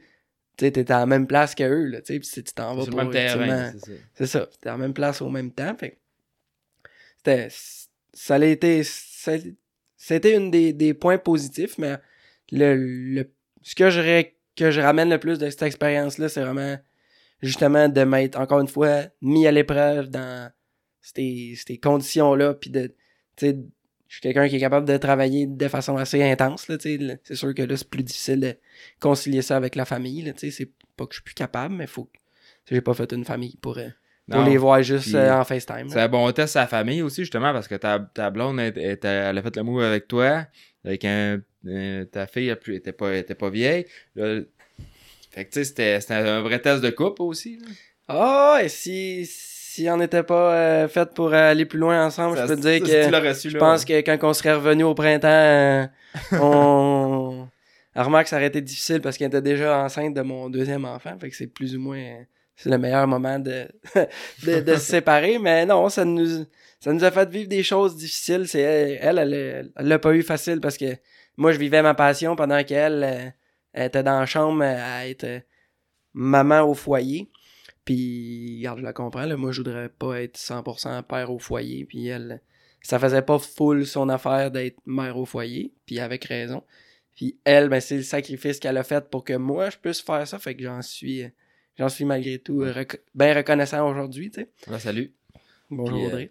Bonjour Audrey. Elle voyait le long shot, là, comme... Elle était, je peux dire que des fois, elle, elle espérait qu'il y ait un long shot parce que, tu sais, c'est ça, c'est, c'est pas super stimulant pour elle d'être là-bas à attendre que moi, je vive ma passion. Puis c'est, je la comprends, je la comprends mieux. Mais au final, euh, au final, ça c'est. On a passé à travers des 17 rounds, puis euh, on. C'est sûr quand, quand on est arrivé à la fin, moi j'étais comme. J'ai pris un petit respire, puis on redécollait pas longtemps après. ouais, c'est ça. Puis qu'est-ce qu'on fait là, tu sais, on. T'es revenu. Euh... Parce que ça, les Supercross c'était fini, fait que ça revenait. T'es retourné à ta shop au Québec? Ouais, je suis revenu. euh, en fait, je suis revenu vivre au Québec euh, à part... après New York. Après New York, j'ai conduit jusqu'à. J'avais tout amené avec moi jusqu'à New York avec mon camion, ma remorque. Puis après, après la round, la grosse round de boîte à MetLife, que c'est. J'ai jamais été content de pas faire un main event, mais ce soir-là, j'ai vu du positif dans le fait de ne pas faire le main event. Ah, ça, c'était un shit show. Hein, c'était. J'ai vu tout. Les trois gars de 450, ils ont fait le main, puis quand je les ai. Je les ai vus être obligés de cleaner le mess après, là. C'est... Eux autres, ils ont renché jusqu'à. Jusqu'au lundi matin, je pense. Ah, j'ai c'est pas de Tout prêt. là, nettoyer ça, puis après ça, faut que tu te démanges. Tu repactes, puis Pacter la t'es- rig à plus. Pacter à toute plein de boîtes. Fait que c'est. C'est ça, quand t'arrives, en tant que fan, quand t'arrives là, tu vois tous les beaux camions propres, puis tout, tu sais. Tu réalises pas qu'à chaque semaine, il est tout sale, puis qu'il faut le relaver, puis que tout ça, c'est ça se fait remballer, ressortir. c'est une image, hein. Ils vendent ça. une image. Mais c'est ça, puis c'est c'est le fun de voir le, tout le, le- tout l'ouvrage qu'il y a en arrière de ça, puis encore plus pour un, une équipe de, de tu sais qui est plus en expansion comme comme PRMX qui t'essaies de maximiser tes ressources euh, au max, le plus possible, puis t'as pas autant de staff que Factory, KTM, ou- là, t'es... Puis c'est... Faut vraiment que tu comprennes quand tu marches dans le pit. C'est pour ça que ceux qui suivent le sport, ils ont une appréciation pour les privateers, ces équipes-là, parce qu'ils ils savent tout l'ouvrage que ces gars-là, ils font dans la semaine pour être là. Puis ils font toutes les mêmes rounds, puis ils sont. Ils font toutes les mêmes affaires, mais des fois avec... Ils ont- moins de moyens. ça, ils, vont, ils, Moins vont- de ils prennent le même risque pour beaucoup moins de retours, Mhm. puis beaucoup plus de travail que, mettons, un, un Lawrence ou un. sais. Exact. Fait que c'était ça. On est revenu. euh, moi, je suis revenu. Après New York, je suis revenu au Québec, puis j'ai fait les trois derniers rounds. J'ai, on, on est allé. euh, c'est ça, c'était Nashville, euh, Denver, Salt Lake. J'ai, je les ai fait à partir du Québec parce que là, le printemps s'en venait. J'avais quand même mon entreprise qui, qui roulait ici. Là, les clients, toujours un peu un certain souci de mes clients fidèles. Fait que là, eux autres, ils- la saison de course s'en vient. On veut préparer des bikes. euh, on voulait faire ça. Fait que là, je suis revenu ici pour continuer, continuer mon progrès avec, avec ma, ma Si on, si on revient un peu au Supercross, justement, puis à ton expérience aux États, ça serait quoi ton meilleur puis ton pire moment que t'as que t'as vécu dans cette, cette trip-là? Ah, je peux commencer par le pire. On s'en souvient souvent peu. Ah, ouais, non, le meilleur, le meilleur m'est venu en tête avant, mais je commencer par le pire. Euh, c'était, je me rappelle plus quel round. Euh, c'était avec euh, Yoder, c'est le mécano d'Hunter. Puis euh, on a eu un, un assez bon crash. Puis là, fallait aller euh, au LCQ. Bref, on fallait se dépêcher pour remonter le bike pour le- la prochaine manche. Et puis, euh, bon, il a fallu que je change une pipe, un subframe, euh, une, un disque. Bref, il y avait beaucoup de choses à changer sur la moto. Puis les bars, il y avait juste comme spiné d'un clamp. Fait on avait un peu la routine que lui, il recheckait ses bars. Fait que j'y ai laissé placer son guidon, mais je prends le blâme. J'ai pas revérifié. J'ai pas revérifié le- si les clamps étaient serrés. Puis là, ben, il est parti super fort, ça roulait bien. Il avait comme le couteau d'un dent parce que ça avait moins bien été. Fait que là, il voulait comme se, se revenger, entre guillemets. Ouais, puis c'est un gars Puis là, ben, les bars, ils ont comme spiné, puis ils ont accoté, ils ont Oh revenu en arrière vers lui, puis là, c'est ça, c'était... En tant que mécano, d'avoir une Ah, ça petite... doit être tough. Une petite... euh, c'est c'est ça, ça... Tu sais, le gars, il est déçu, tout, tout cet effort-là qui vient ruiner juste parce que dans la- In the heat of the moment, j'ai j'ai eu un petit moment Petit que j'ai j'ai juste pas sais, Yann Yann Obsession me disait un double check, triple check. Puis je me le répète souvent, puis cette fois-là, j'ai pas fait double Ah, check, triple avec le check, walk puis- of shame. euh, et je- ben, c'est- ça, tu sais, fait que là, ton gars, il débarque de la track, puis il a pas lâché, il a, comme, il a roulé jusqu'à la fin, mais fallait tout le temps qu'il relève un peu ses bars, puis on s'entend tu que du SX, euh, Rouler sur une track D6 avec un guidon. Avec shout out à. C'était tout qu'un rider, Yoda. Là. ouais, ouais, il, il a du grit, là, puis il a Ah pas, ouais. euh, c'est ça, il a, il a- il a pas abandonné à cause de ça, mais je me sentais extrêmement mal de, ultimement, d'avoir que, que, que quelque chose que je n'ai pas fait a eu un, un résultat négatif, Ouais. un, un impact négatif sur notre résultat. Sauf que là, tu te- j'imagine que tu t'en rappelles, puis que c'est une leçon. Ah, c'est sûr que euh, j'essaie de pas trop en laisser passer. Puis le bon. Le meilleur moment. euh, écoute, dans les posi- dans, dans la position, dans la hiérarchie des équipes qu'on était, tu sais, aller. Euh, tu sais, une victoire, c'est hors de question. Puis un podium, c'est c'est du rêve un peu. Mais on a euh, Natsuki à Daytona. qui C'était la course que moi j'avais bien hâte d'aller à Daytona. Ouais. C'est un, un tracé qui est plus euh, style MX, puis Natki, c'était plus sa force que le Supercross, on va le dire. Là. Mais il a tiré l'autre shot, puis il a gagné la CQ. Fait que c'était ça le.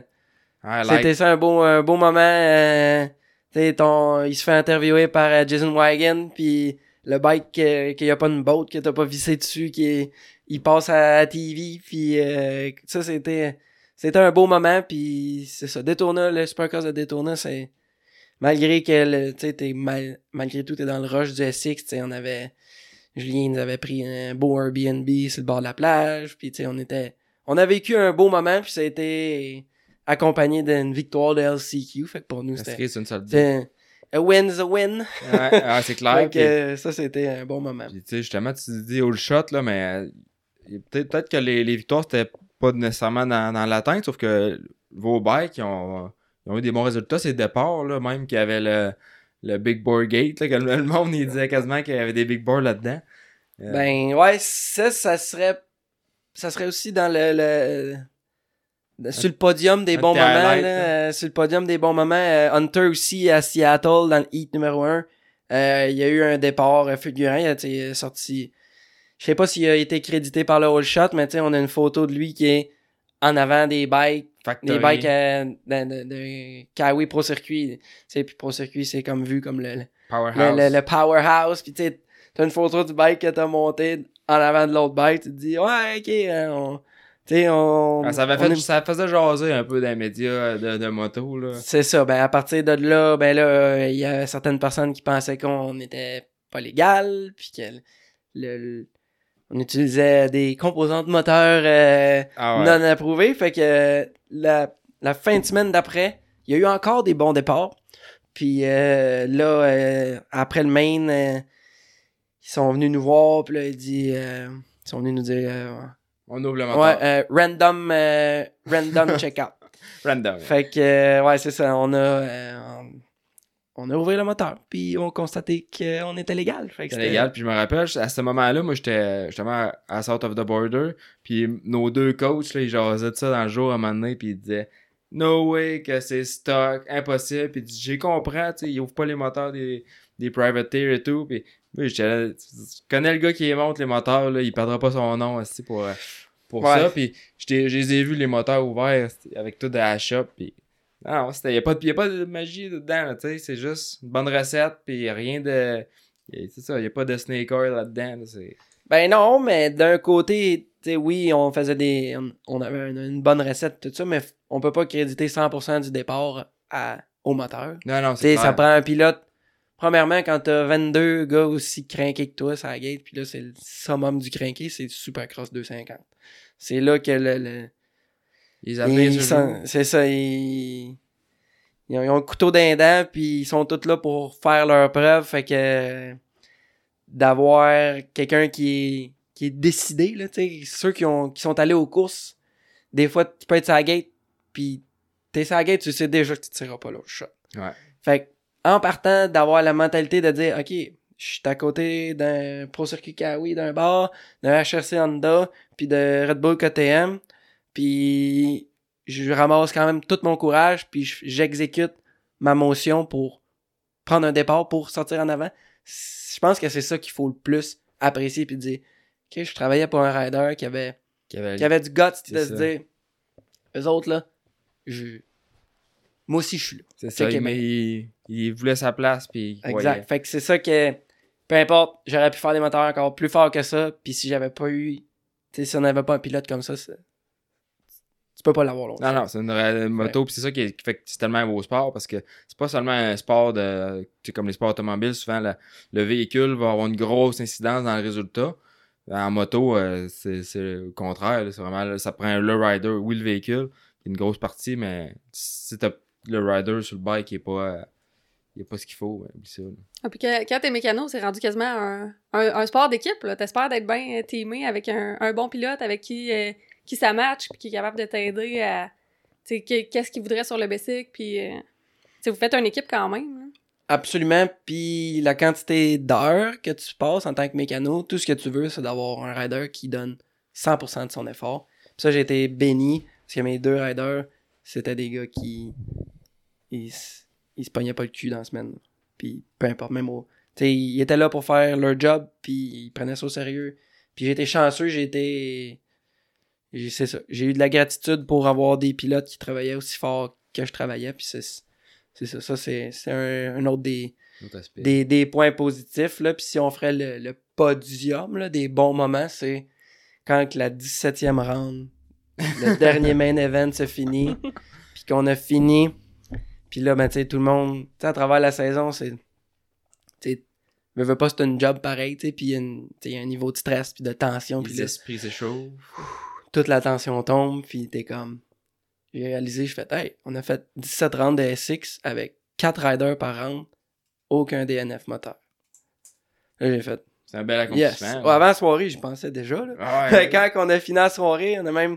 Simonson, il a fait euh, 9e en 450, tu sais. c'est- Comme ça, j'ai dit, ah, pas de. dé- Tu sais, en tant que mécano, tu peux pas faire que le rider gagne, mais tu peux faire qu'il perd. tu peux faire qu'il que ça. tu pousses son bike sur le bord de la track. C'est ça, puis d'avoir aucun DNF, c'est tout à ton honneur. Ça monte, euh, ça, ça monte. euh, je pense que ça prouve quelque chose, justement. Euh, puis si on fait fast forward un peu, là, t'es revenu de là après ça, l'été. Euh, là, comment ça fonctionne, quelqu'un, justement, qui est. Il aimerait ça, avoir tes services, euh, son bike, il a acheté un bike neuf ou même un bike used, puis il veut le faire tuner Ben, première étape, je pense que moi, je, euh, je suis quelqu'un qui aime ça parler avec la personne. Que ce soit euh, en personne ou au téléphone. Et J'aime ça parler, saisir la personne, voir c'est quoi ses objectifs. Voir des fois c'est quoi le, le, budget qu'on a. Le, c'est, c'est ça, ultimement, c'est beaucoup l'objectif. C'est quoi, c'est quoi qu'on cherche à faire pour être capable d'adapter les, les travaux à faire aux besoins de la personne parce que je, peut-être à mon désavantage, je suis pas tellement un bon vendeur. Puis j'essaie tout le temps de faire maximiser ce qu'on a.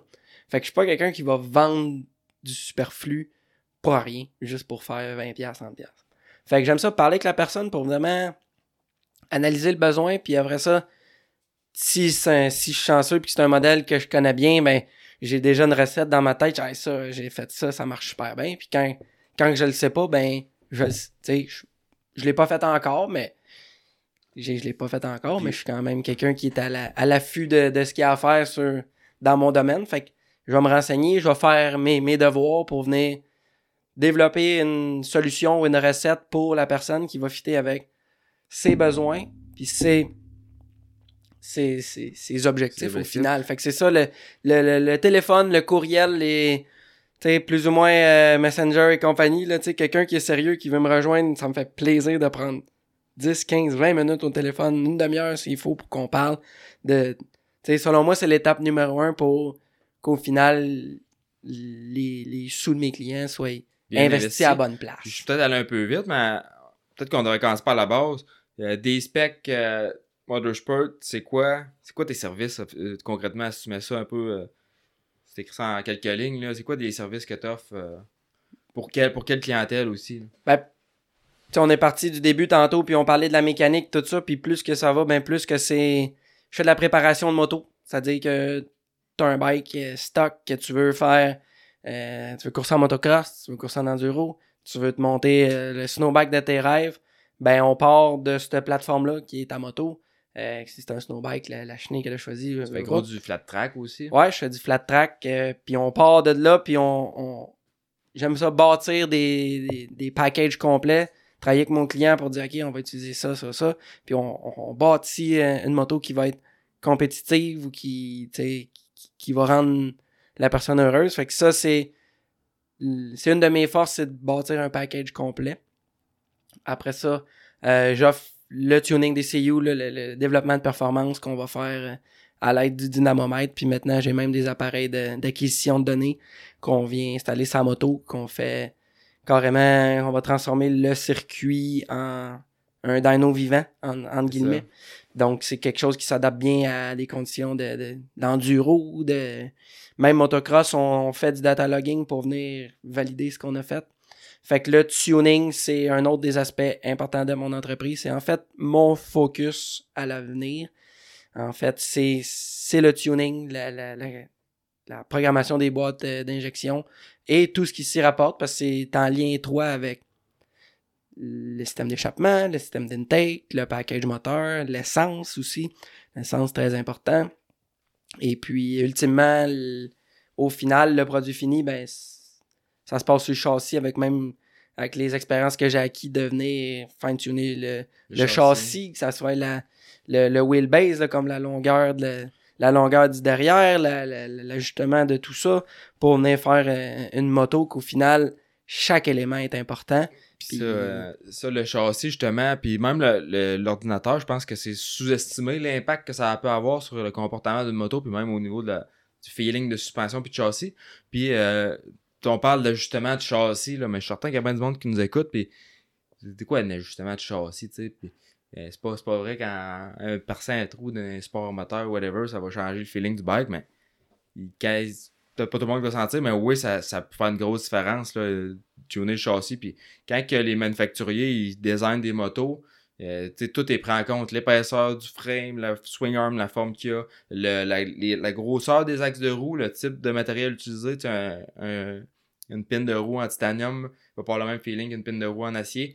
Fait que c'est fou, là, dans tous les petits détails que tu peux aller. Là, euh, mais Puis sinon, ECU, euh, toi, quelqu'un, mettons, là, il y a 1000 il y a 1000 pièces à dépenser, devrait acheter un ECU ou une pipe?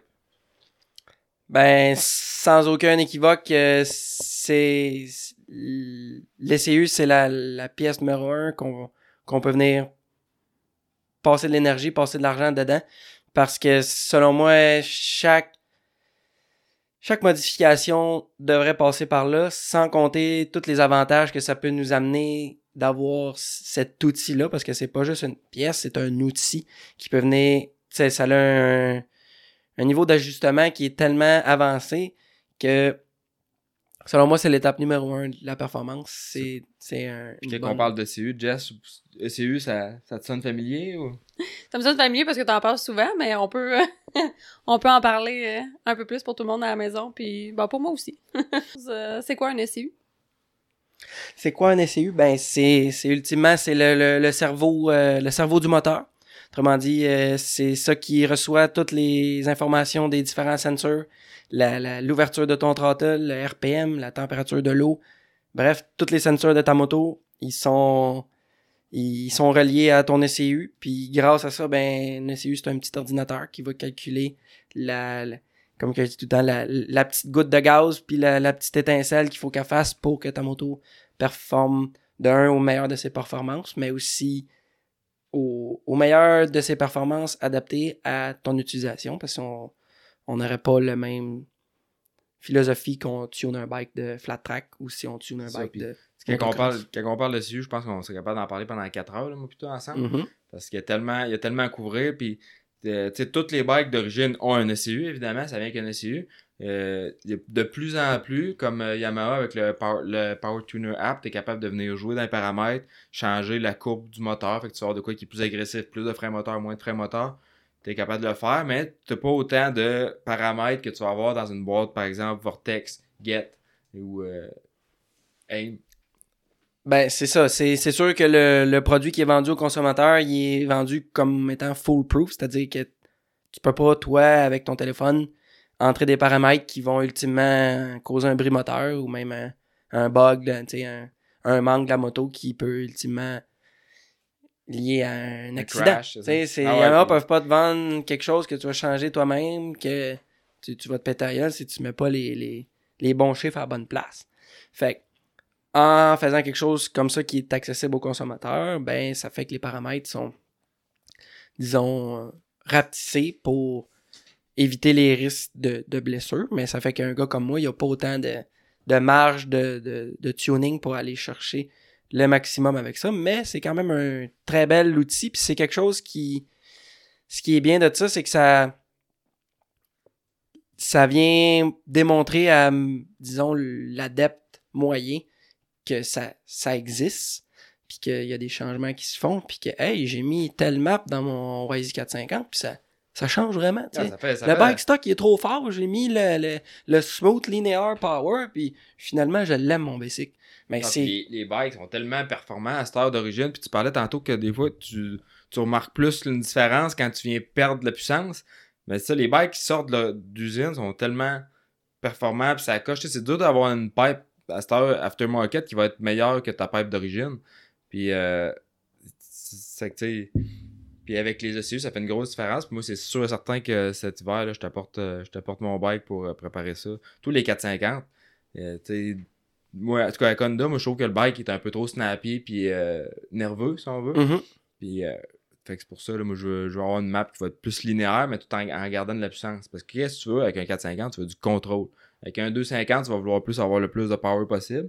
Sauf qu'avec un 450, c'est vraiment d'aller chercher du throttle control puis la connectivité entre ta poignée à gaz puis ta roue en arrière. la traction, c'est ça. Fait que c'est il y, a, beaucoup à gagner avec ça, puis c'est pour ça que comme tu dis, les motos d'aujourd'hui sont sont c'est des motos qui sont très très bonnes, sont très très avancées technologiquement, performance, c'est plus que ce que la plupart du monde sont capables de gérer. Fait que ultimement, c'est de venir placer tout ça pour le rendre plus facile à gérer, puis ultimement plus plus agréable à conduire. C'est pas agréable plus- à conduire. fait que c'est, c'est, c'est pour ça que je focus mes énergies là-dedans. J'ai, j'ai de l'intérêt pour la modification moteur, puis tout ce qui est vraiment élevé au niveau haute performance, les pièces internes, tout ça. Mais je considère que les motos d'aujourd'hui sont tellement bonnes que c'est pas là que j'ai envie de focuser le maximum de mon énergie dans porting et compression et compagnie, parce que aussi on, les, les, mota- les motos sont, sont rotationnées de plus en plus rapidement. Fait que, tu sais, de monter des packages moteurs à plusieurs milliers de dollars qui restent dans la moto quand que tu changes ta moto quand il est à 50, 60 C'est ça, heures. on voit moins ça. euh, T'en, vois plus autant au niveau, euh, au niveau local, provincial et compagnie. C'est ça, puis aussi, pis ça c'est un- c'est qu'un autre monde aussi quand tu te mets à embarquer dans l'importing. Puis toi, t'avais, avec, euh, quand t'étais avec t'étais allé, je pense, chez Williams. Ouais, on était allé avant la saison, vu que le 2023 KX250, il- c'était une nouvelle taille de moteur et compagnie, ben, on était, on allé dans le Wisconsin chez ce, ce monsieur-là, Jesse Williams, qui, c'est lui qui fait les, les têtes de moteur au CNC, puis d'autres modifications. la- le nom de la compagnie, c'est quoi donc? Williams Motorworks. William Motorwork, puis les autres, ils font des. Ils modifient des cams, ils font des porting, un flow Mhm. bench là-bas. Ouais, c'est ça. On avait fait les, les, les, les tests avec la tête de moteur, puis lui était avec son. C'était une des parties, une des, par- des pièces maîtresses de, de, de notre setup moteur. C'était lui qui s'occupait de, de fabriquer tout ça, puis moi je faisais, je faisais l'assemblage de tous les moteurs. Mais c'est ça, tu sais, c'est dorénavant, je crois que c'est une.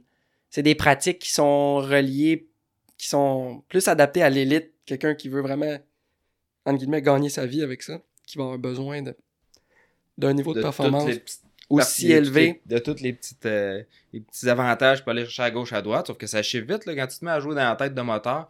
Là, après ça, piston de compression. Là, t'as des cams avec euh, des, des profils plus hauts. Ça te prend des, des springs en conséquence. Mhm. Là, tout use plus vite. Fait que, au final, au final tu as un moteur qui est plus dispendieux, qui, est, qui, qui demande plus d'entretien.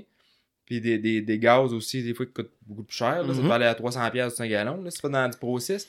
Puis euh, pourquoi Puis la différence en pourcentage de power que tu vas aller chercher versus un bike stock avec un ECU puis pas du bon gaz. Pour la différence de prix, là, euh, c'est dur à justifier pour le, le commun des. Ben oui, c'est ça. C'est, c'est dur de c'est dur de mettre des chiffres, des pourcentages là-dessus par rapport qu'il y tellement de modèles de moto. Mais je pense que, comme j'expliquais tantôt, la réalité d'aujourd'hui, qui est la rotation rapide des motos puis tout ça, ben ça fait en sorte que c'est des c'est investissements qui sont plus ou moins justifiables au niveau amateur puis au niveau plus local. Quelqu'un qui en fait, oui, pour se surpasser lui-même, mais qui on va dire qu'il sait qu'il gagnera jamais sa vie avec ça. Il veut pas nécessairement mettre un moteur à 5-6 000 piastres qui qui va te dire ouais euh, au final Je vois pas tant j'ai- pas euh, tu sais j'ai mon ma place pas tu sais j'ai pas fini mieux à cause de ça Non, ou quoi. c'est ça. Non, puis fait que c'est ça qui est là un peu le- la mentalité selon moi d'aujourd'hui surtout au, niveau canadien. C'est un- une réalité qui est, qui est réelle. Puis on a des tu peux faire une moto euh, une moto très très compétitive euh, sans ouvrir le moteur euh, Un SCU, une pipe, du bon gaz. Là, Ouais, c'est ça. Du Pour, bon euh, pour l'amateur, là, quelqu'un qui veut euh, commencer à, à investir un petit peu sur sa machine, mais qui a pas trop de budget, euh, tu, tu l'enlignerais. euh, ça serait quoi sa priorité selon toi? boîte électronique exhaust. Entrée d'air. C'est la faire la base. Puis ce que je trouve bien de ce type de modification-là, dans le cas où on a un, un amateur qui est souvent on est fidèle à notre marque, fait que tu vas acheter ton, ton ensemble pour ta moto, ben c'est quelque chose que qui se transfère facilement sur. Tu vas garder ta, ton, dans, mettons vous autres, vous avez des Honda, tu vas avoir ton CRF 250 2023, ben le package qu'on t'a fait qui fait sur ta moto 2023, tu vas avoir ta switcher sur 2024, tu vas juste tu sais ça ça prend pas des connaissances mécaniques très poussées pour juste venir transférer ça sur la moto suivante. Quand on a une bonne recette, ben ça fait que c'est quelque chose qu'on a un beau gain pour un investissement disons minimal comparé à ce qui Ouais, est puis- modification moteur. Et puis même les ECU, ça le monde ne le savent pas, là, mais euh, il y a beaucoup d'ECU qui sont compatibles d'une moto à l'autre. Je pense que peut-être Yamaha, là, que le, le boîtier est un peu différent, mais le connecteur, il fait même. Non, ouais, c'est ça le c'est seulement Yamaha que le boîtier est différent mais sinon toutes les autres marques c'est le même boîtier. fait euh, ordinateur. capable d'amener ça à David, à sa shop, ou même d'y shipper, là, parce que c'est ça qui est un autre avantage de- des modifications ECU, c'est que même si tu habites à 6 heures ou à, à, à l'autre bout du pays, tu es capable de shipper ta boîte, puis tu t'as programmé. Exemple que tu achètes une boîte usagée euh, ou neuve, que c'est pas, le- pas le bon modèle de bike, ou tu changes de modèle de moto, ben il, il peut juste te reprogrammer pour le bon modèle. Absolument. Ton, ton, si tu choisirais d'aller euh, chez KTM l'année prochaine, tu pourrais prendre ton SCU de CRF 450, puis avec la bonne programmation, ça va s'installer euh, directement dans, dans un 450 SXF, C'est ça, 250 puis SXF. Oui, c'est dispendieux à l'achat. Sauf que si tu regardes là, la façon, la facilité que ça se transfère, puis après ça, ça c'est pas de quoi qui perd beaucoup de valeur. Là. Tu vas payer ça, mettons, 1000. Euh, tu vas pas la revendre euh, 300 l'année d'après. Ça garde sa valeur, ces, ces choses-là. Puis c'est recherché, il y en a pas beaucoup. Ça use pas vraiment non plus, tu sais, ta belle pipe à 1500, 2000 pièces euh, regarde-la à la fin de la saison, euh, pas aussi belle qu'elle était. Non, non, surtout, c'est- plus son cher, plus il se prend gagne vite. Là, si tu vas dans le titanium, ça, ça, ça Mhm. craque, ça fait tout les temps. Fait que. euh, Yes, fait que. Puis si. euh, ta- tantôt, tu parlais que t'as pas mal des cycles de 6 ans. On est rendu où, là, dans ton cycle de 6 ans? Mm. Parce que si on calcule, là, que j'ai suivi les années un peu, là, pas si bon que ça en maths, là, mais t'arrives à la fin d'un cycle. là. T'avais raison. Ben, Jess, t'es, t'es à ton affaire. Euh, ben, c'est ça, là. J'arrive à ma sa 2023 des specs fête sa, sa cinquième année, là. Je entame ma sixième année. Puis, euh, ben, c'est ça pour 2000, euh, 2024. euh, ben, je vais avoir l'occasion pour travailler pour KTM Red Bull Fly Racing, l'équipe euh, canadienne euh, KTM. Fait que c'est, je travaille avec Ouais, eux pour la saison félicitations. 2024. Félicitations, c'est pas rien. Tu fais le saut dans la vraie équipe Factory financée par euh, Mhm. un manufacturier. Absolument. Je suis super content de, que mes, mes efforts ils se soient fait remarquer puis que j'ai l'occasion de, de travailler avec un, groupe comme ça qui est. C'est, c'est des villes. Il y a de- d'autres ressources, ouais. Ben, pas juste ça, c'est du monde de- qui sont basés à, alentour de chez nous, puis qui font un circuit de course qui est sais, qui est au Canada, qui ça, ça a un petit peu, ça considère, ça, ça, ça va un petit peu mieux avec ma, ma vie familiale, puis mes, mes autres réalités, puis le fait que ça soit juste euh, comme une dizaine de courses par année en- sur un horaire un petit peu plus relax, ça c'est c'est un plus pour moi pour pouvoir euh, disons, faire passer ça au conseil familial, puis aussi de, de pouvoir euh, passer du temps avec ma famille euh, malgré tout. C'est ça, c'est facilitant parce que là, tu te retrouves à travailler au Canada pour une équipe factory, fait avec les ressources qui viennent avec. Mhm. Puis, euh, du même coup, euh, pas parce que tu es chez KTM non plus que c'est la fin de, des specs. Absolument pas, parce que c'est mon entreprise, elle, elle va, elle va rester en, en opération. C'est sûr que mes, je, je vais avoir un focus sur cette aventure-là qui est de gagner le championnat canadien en 450 avec le même pilote que j'ai, Jusaya Natsuki. Puis, je vais avoir euh, malgré tout des, des disponibilités pour tout ce qu'on vient de discuter, les services de performance, puis tout ça que, que je vais euh, encore offrir. Euh, on se relocalise, moi et ma famille, euh, on a eu l'occasion de s'installer un petit peu, euh, un petit peu plus en région. On s'en va dans, dans la merveilleuse ville de Saint-Edmond de Grand-Am, dans Ouais, de la région de Drummond, Drummondville. Euh, pour moi, ben, c'est une heure de route de moins vers les belles pistes.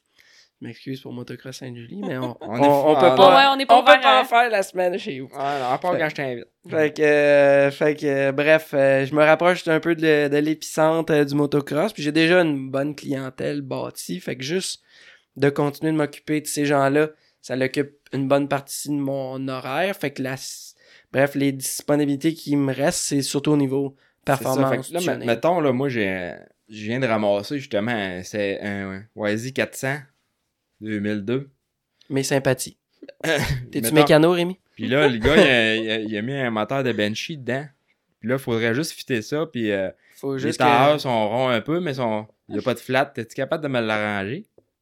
T'as juste à t'acheter les deux shops manuels, le shop manuel du Benchy puis le shop manuel du YZ, puis fais comme moi, je vais te guider comment comment comment apprendre euh, tout ça. Fait que c'est ça, David. je pense que ton focus va vraiment plus. te- tu tu t'es tu t'es arrangé pour avoir le luxe de Choisir tes choisir jobs. plus tes jobs, justement, puis aller vers ce qui t'intéresse. Puis si t'as moyen de le faire, ben, Criff, j'ai- on pourrait dire que t'es chanceux, mais pas de chance là-dedans. Euh, t'as, t'as mis les. T'as fait ce qu'il fallait pour, euh, pour te rendre là. C'est ça, ça c'est c'était le prix à payer, c'était tous les les, les Les sacrifices, les hein. sacrifices que j'ai faits pour pouvoir me rendre là puis c'est encore selon moi des occasions, je continue d'apprendre c'est ça, c'est encore un autre niveau d'apprentissage avec c'est. Pour moi, c'est encore ça, c'est un autre. Le but, mon but pour moi, c'est pas.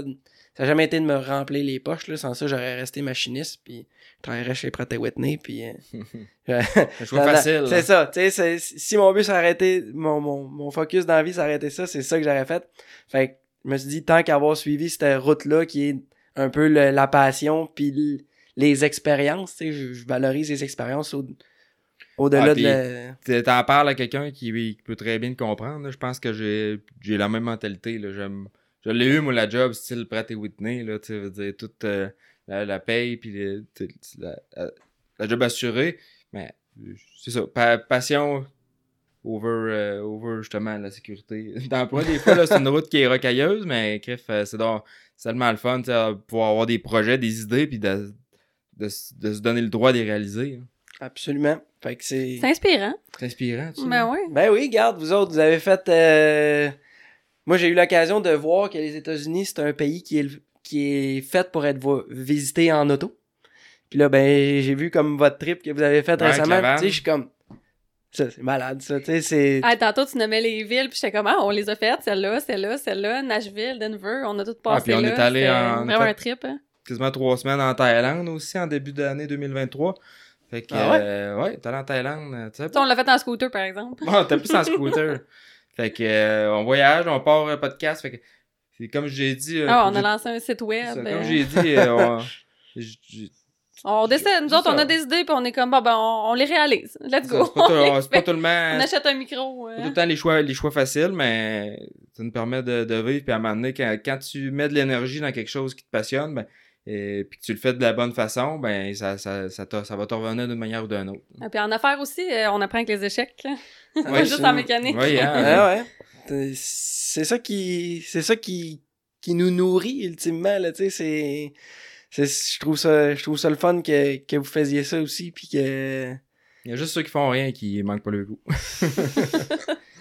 C'est, si c'est à moi de vous poser une question, c'est, c'est quoi la, la, votre top 3 d'abord des, des, des places que vous avez visitées aux États? Euh, moi, je dirais que euh, l'Utah, euh, pour, le, pour le ski du van life, là, c'était incroyable. C'est incroyable. Puis un soir, on a dormi euh, à l'extérieur euh, du parc national des Arches, euh, proche de Moab, qui était Mhm. pas du tout dans une période touristique. Fait qu'on était seul au milieu de nulle part. Pas de le lumière, soir, là, le- ouais, c'est ça, la, la lune montait dans le ciel à passer minuit, je pense. Il y avait pas une lumière, tu voyais la voie lactée.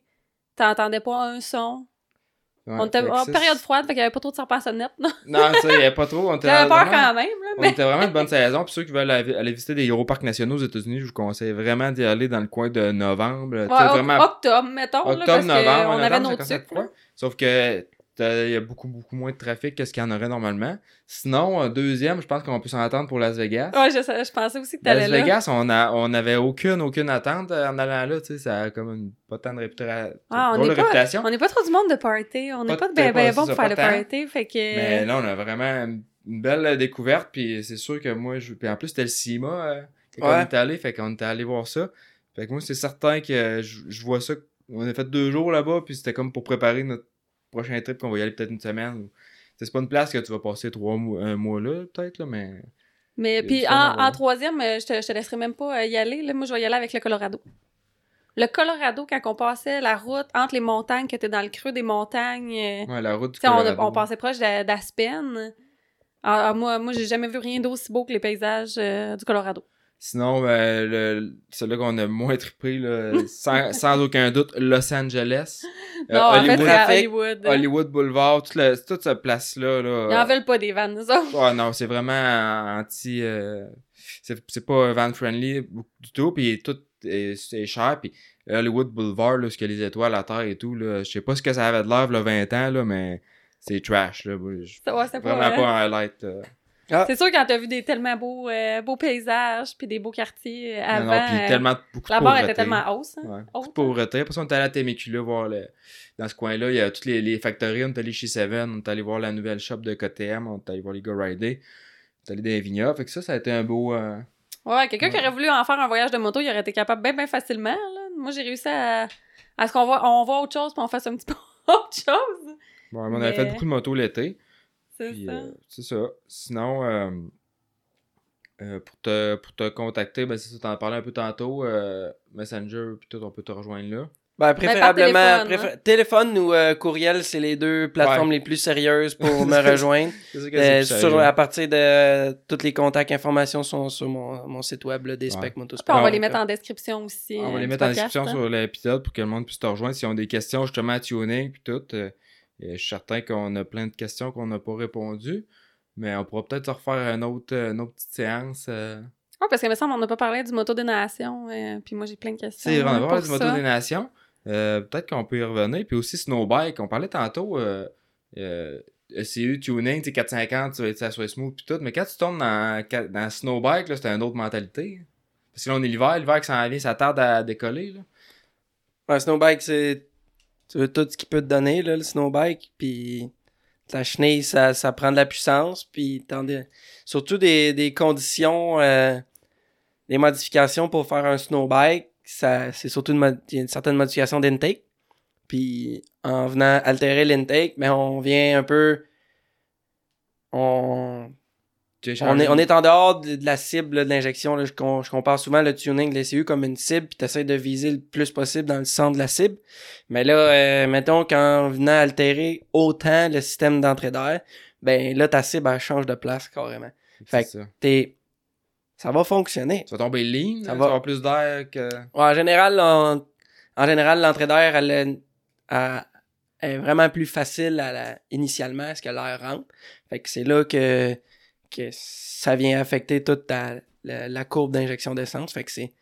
Il y a beaucoup d'améliorations à avoir, surtout au niveau de la, comme tu disais tantôt, un peu la connexion, comment ton bike file, que, comment, comment ça répond, puis là, t'es, t'es en flanc de montagne euh, avec ton bike, puis euh, tu, tu veux pas que ça rate puis que ça Non, pète non, de travers là parce que tu sais que sais, en snowbike quand ton BC qui bug ou de quoi ben ça amène à tu restes pris puis là t'es chummerie de tout. C'est ça. J'en ai, j'en, ai vu un bike euh, sur ton dyno de snowbike que t'étais en train de monter, puis t'avais- t'étais avec la gang de RP Race qui, qui faisait des tests en même temps. Puis euh, c'était, un monstre, là, de, avec les throttle body, puis l'entrée d'air, puis la pipe euh, faite pour snowbike plus. T'es capable d'avoir vraiment un setup spécialisé pour avoir du moteur pour le snowbike qui va pas fucker dans la neige, parce que t'en montes gros des snowbikes, puis tu montes pas là, comme euh, rien que tu fais d'ailleurs. Fait que, c'est ça, ça fait des, vraiment beaux setups. Ben ouais, puis ça aussi, j'ai la chance de travailler pour un, vraiment une gang de, de une gang de crinqués là en ce moment. À l'heure qu'on se parle, ils, ils doivent être dans la montagne à Revelstoke en ce moment, puis il doit y avoir euh, trois quatre bikes que j'ai monté toutes dans le cut-off euh, en train de, En train de jouer au, au roi de la montagne des grandes personnes.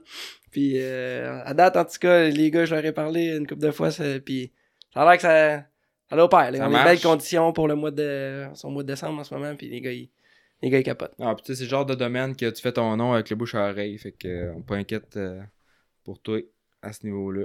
Merci. Yes, ben merci Dave de nous avoir euh, ouvert euh, une porte un peu sur ton univers euh, de mécano d'équipe, de tuning. euh.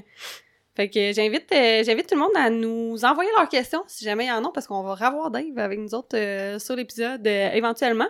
Puis en même temps, euh, profitez-en pour participer au concours de balancebike.ca. Donc, euh, allez nous écrire dans la section nous joindre du euh, site web motocoach.ca. Euh, puis laissez-nous, euh, mettez en objet concours, puis en message, dites-nous qui vous aimeriez recevoir sur le podcast et quel sujet est-ce que vous aimeriez qu'on aborde. Donc, si vous avez des questions euh, à propos de la mécanique, bah, c'est le temps de nous envoyer ça. C'est clair, on a toute qu'une personne pour y répondre. Sinon, ben, gros merci évidemment à Motocoach Cobra, Moto Québec, les petites motos de compétition. Puis David, justement, t'en as, t'en as, t'en as un peu dans ta shop, les petites motos Cobra. C'est fait euh, avec un optique un peu dans, dans, le, même optique que qu'est-ce que tu fais. Performance. Donc, euh, c'est des motos qui sont tunées, sont faites pour euh, être très performantes pour la course, 50 à 65 cc. Donc, c'est un produit conçu pour la course, pour les jeunes. Euh, sinon, ben, merci à D-Spec, David, qui supporte le podcast, et à La Gabière de nous avoir désaltéré tout au long de cet épisode. Ma petite bière sans alcool était, était très, très bonne. Ouais, ça fait la job. Ben là, c'est mon tour prochaine fois de l'essayer. Toi, t'avais la rousse? Moi, j'avais la rousse. Puis David, toi, t'as trouvé comment ta New England IPA? C'est, c'est la, c'est ma meilleure. C'est ta, C'est ma meilleure. c'est ta Ça meilleure? donne bien. Ben, il y a la nouvelle là, qui s'appelle Ta Plus Meilleure. J'ai pris celle-là euh, avec, euh, au podcast avec euh, Mascola et puis... euh, Si t'aimes quelque chose d'un petit peu plus fruité, des fois, Ouais, euh, mais pas trop sûr, hein? Ouais. Mais pas trop sûr, non, mais plus estival. Fait que euh, je pense que va falloir que je la réessaye pour me les départager, mais. On va t'en fera essayer la prochaine fois. Fait que si vous voulez euh, nous supporter, n'hésitez pas à aller euh, nous suivre, euh, dans le fond, sur toutes les plateformes de podcast. Allez suivre le Facebook de D-Spec Motorsport. Euh, Et on va avoir aussi, justement, avec Mascola, là, il, a, il a mis sa présence ici. On va avoir un plan d'entraînement à faire tirer. Donc, on attend toujours les détails. On va, on va avoir ça sous peu. Ah, on a probablement déjà ça à l'heure où l'épisode va être publié, donc peut-être que ça va suivre en outro. Fait que, merci. Bye Merci bye. David. Merci, David. Merci à vous. À la Salut. prochaine.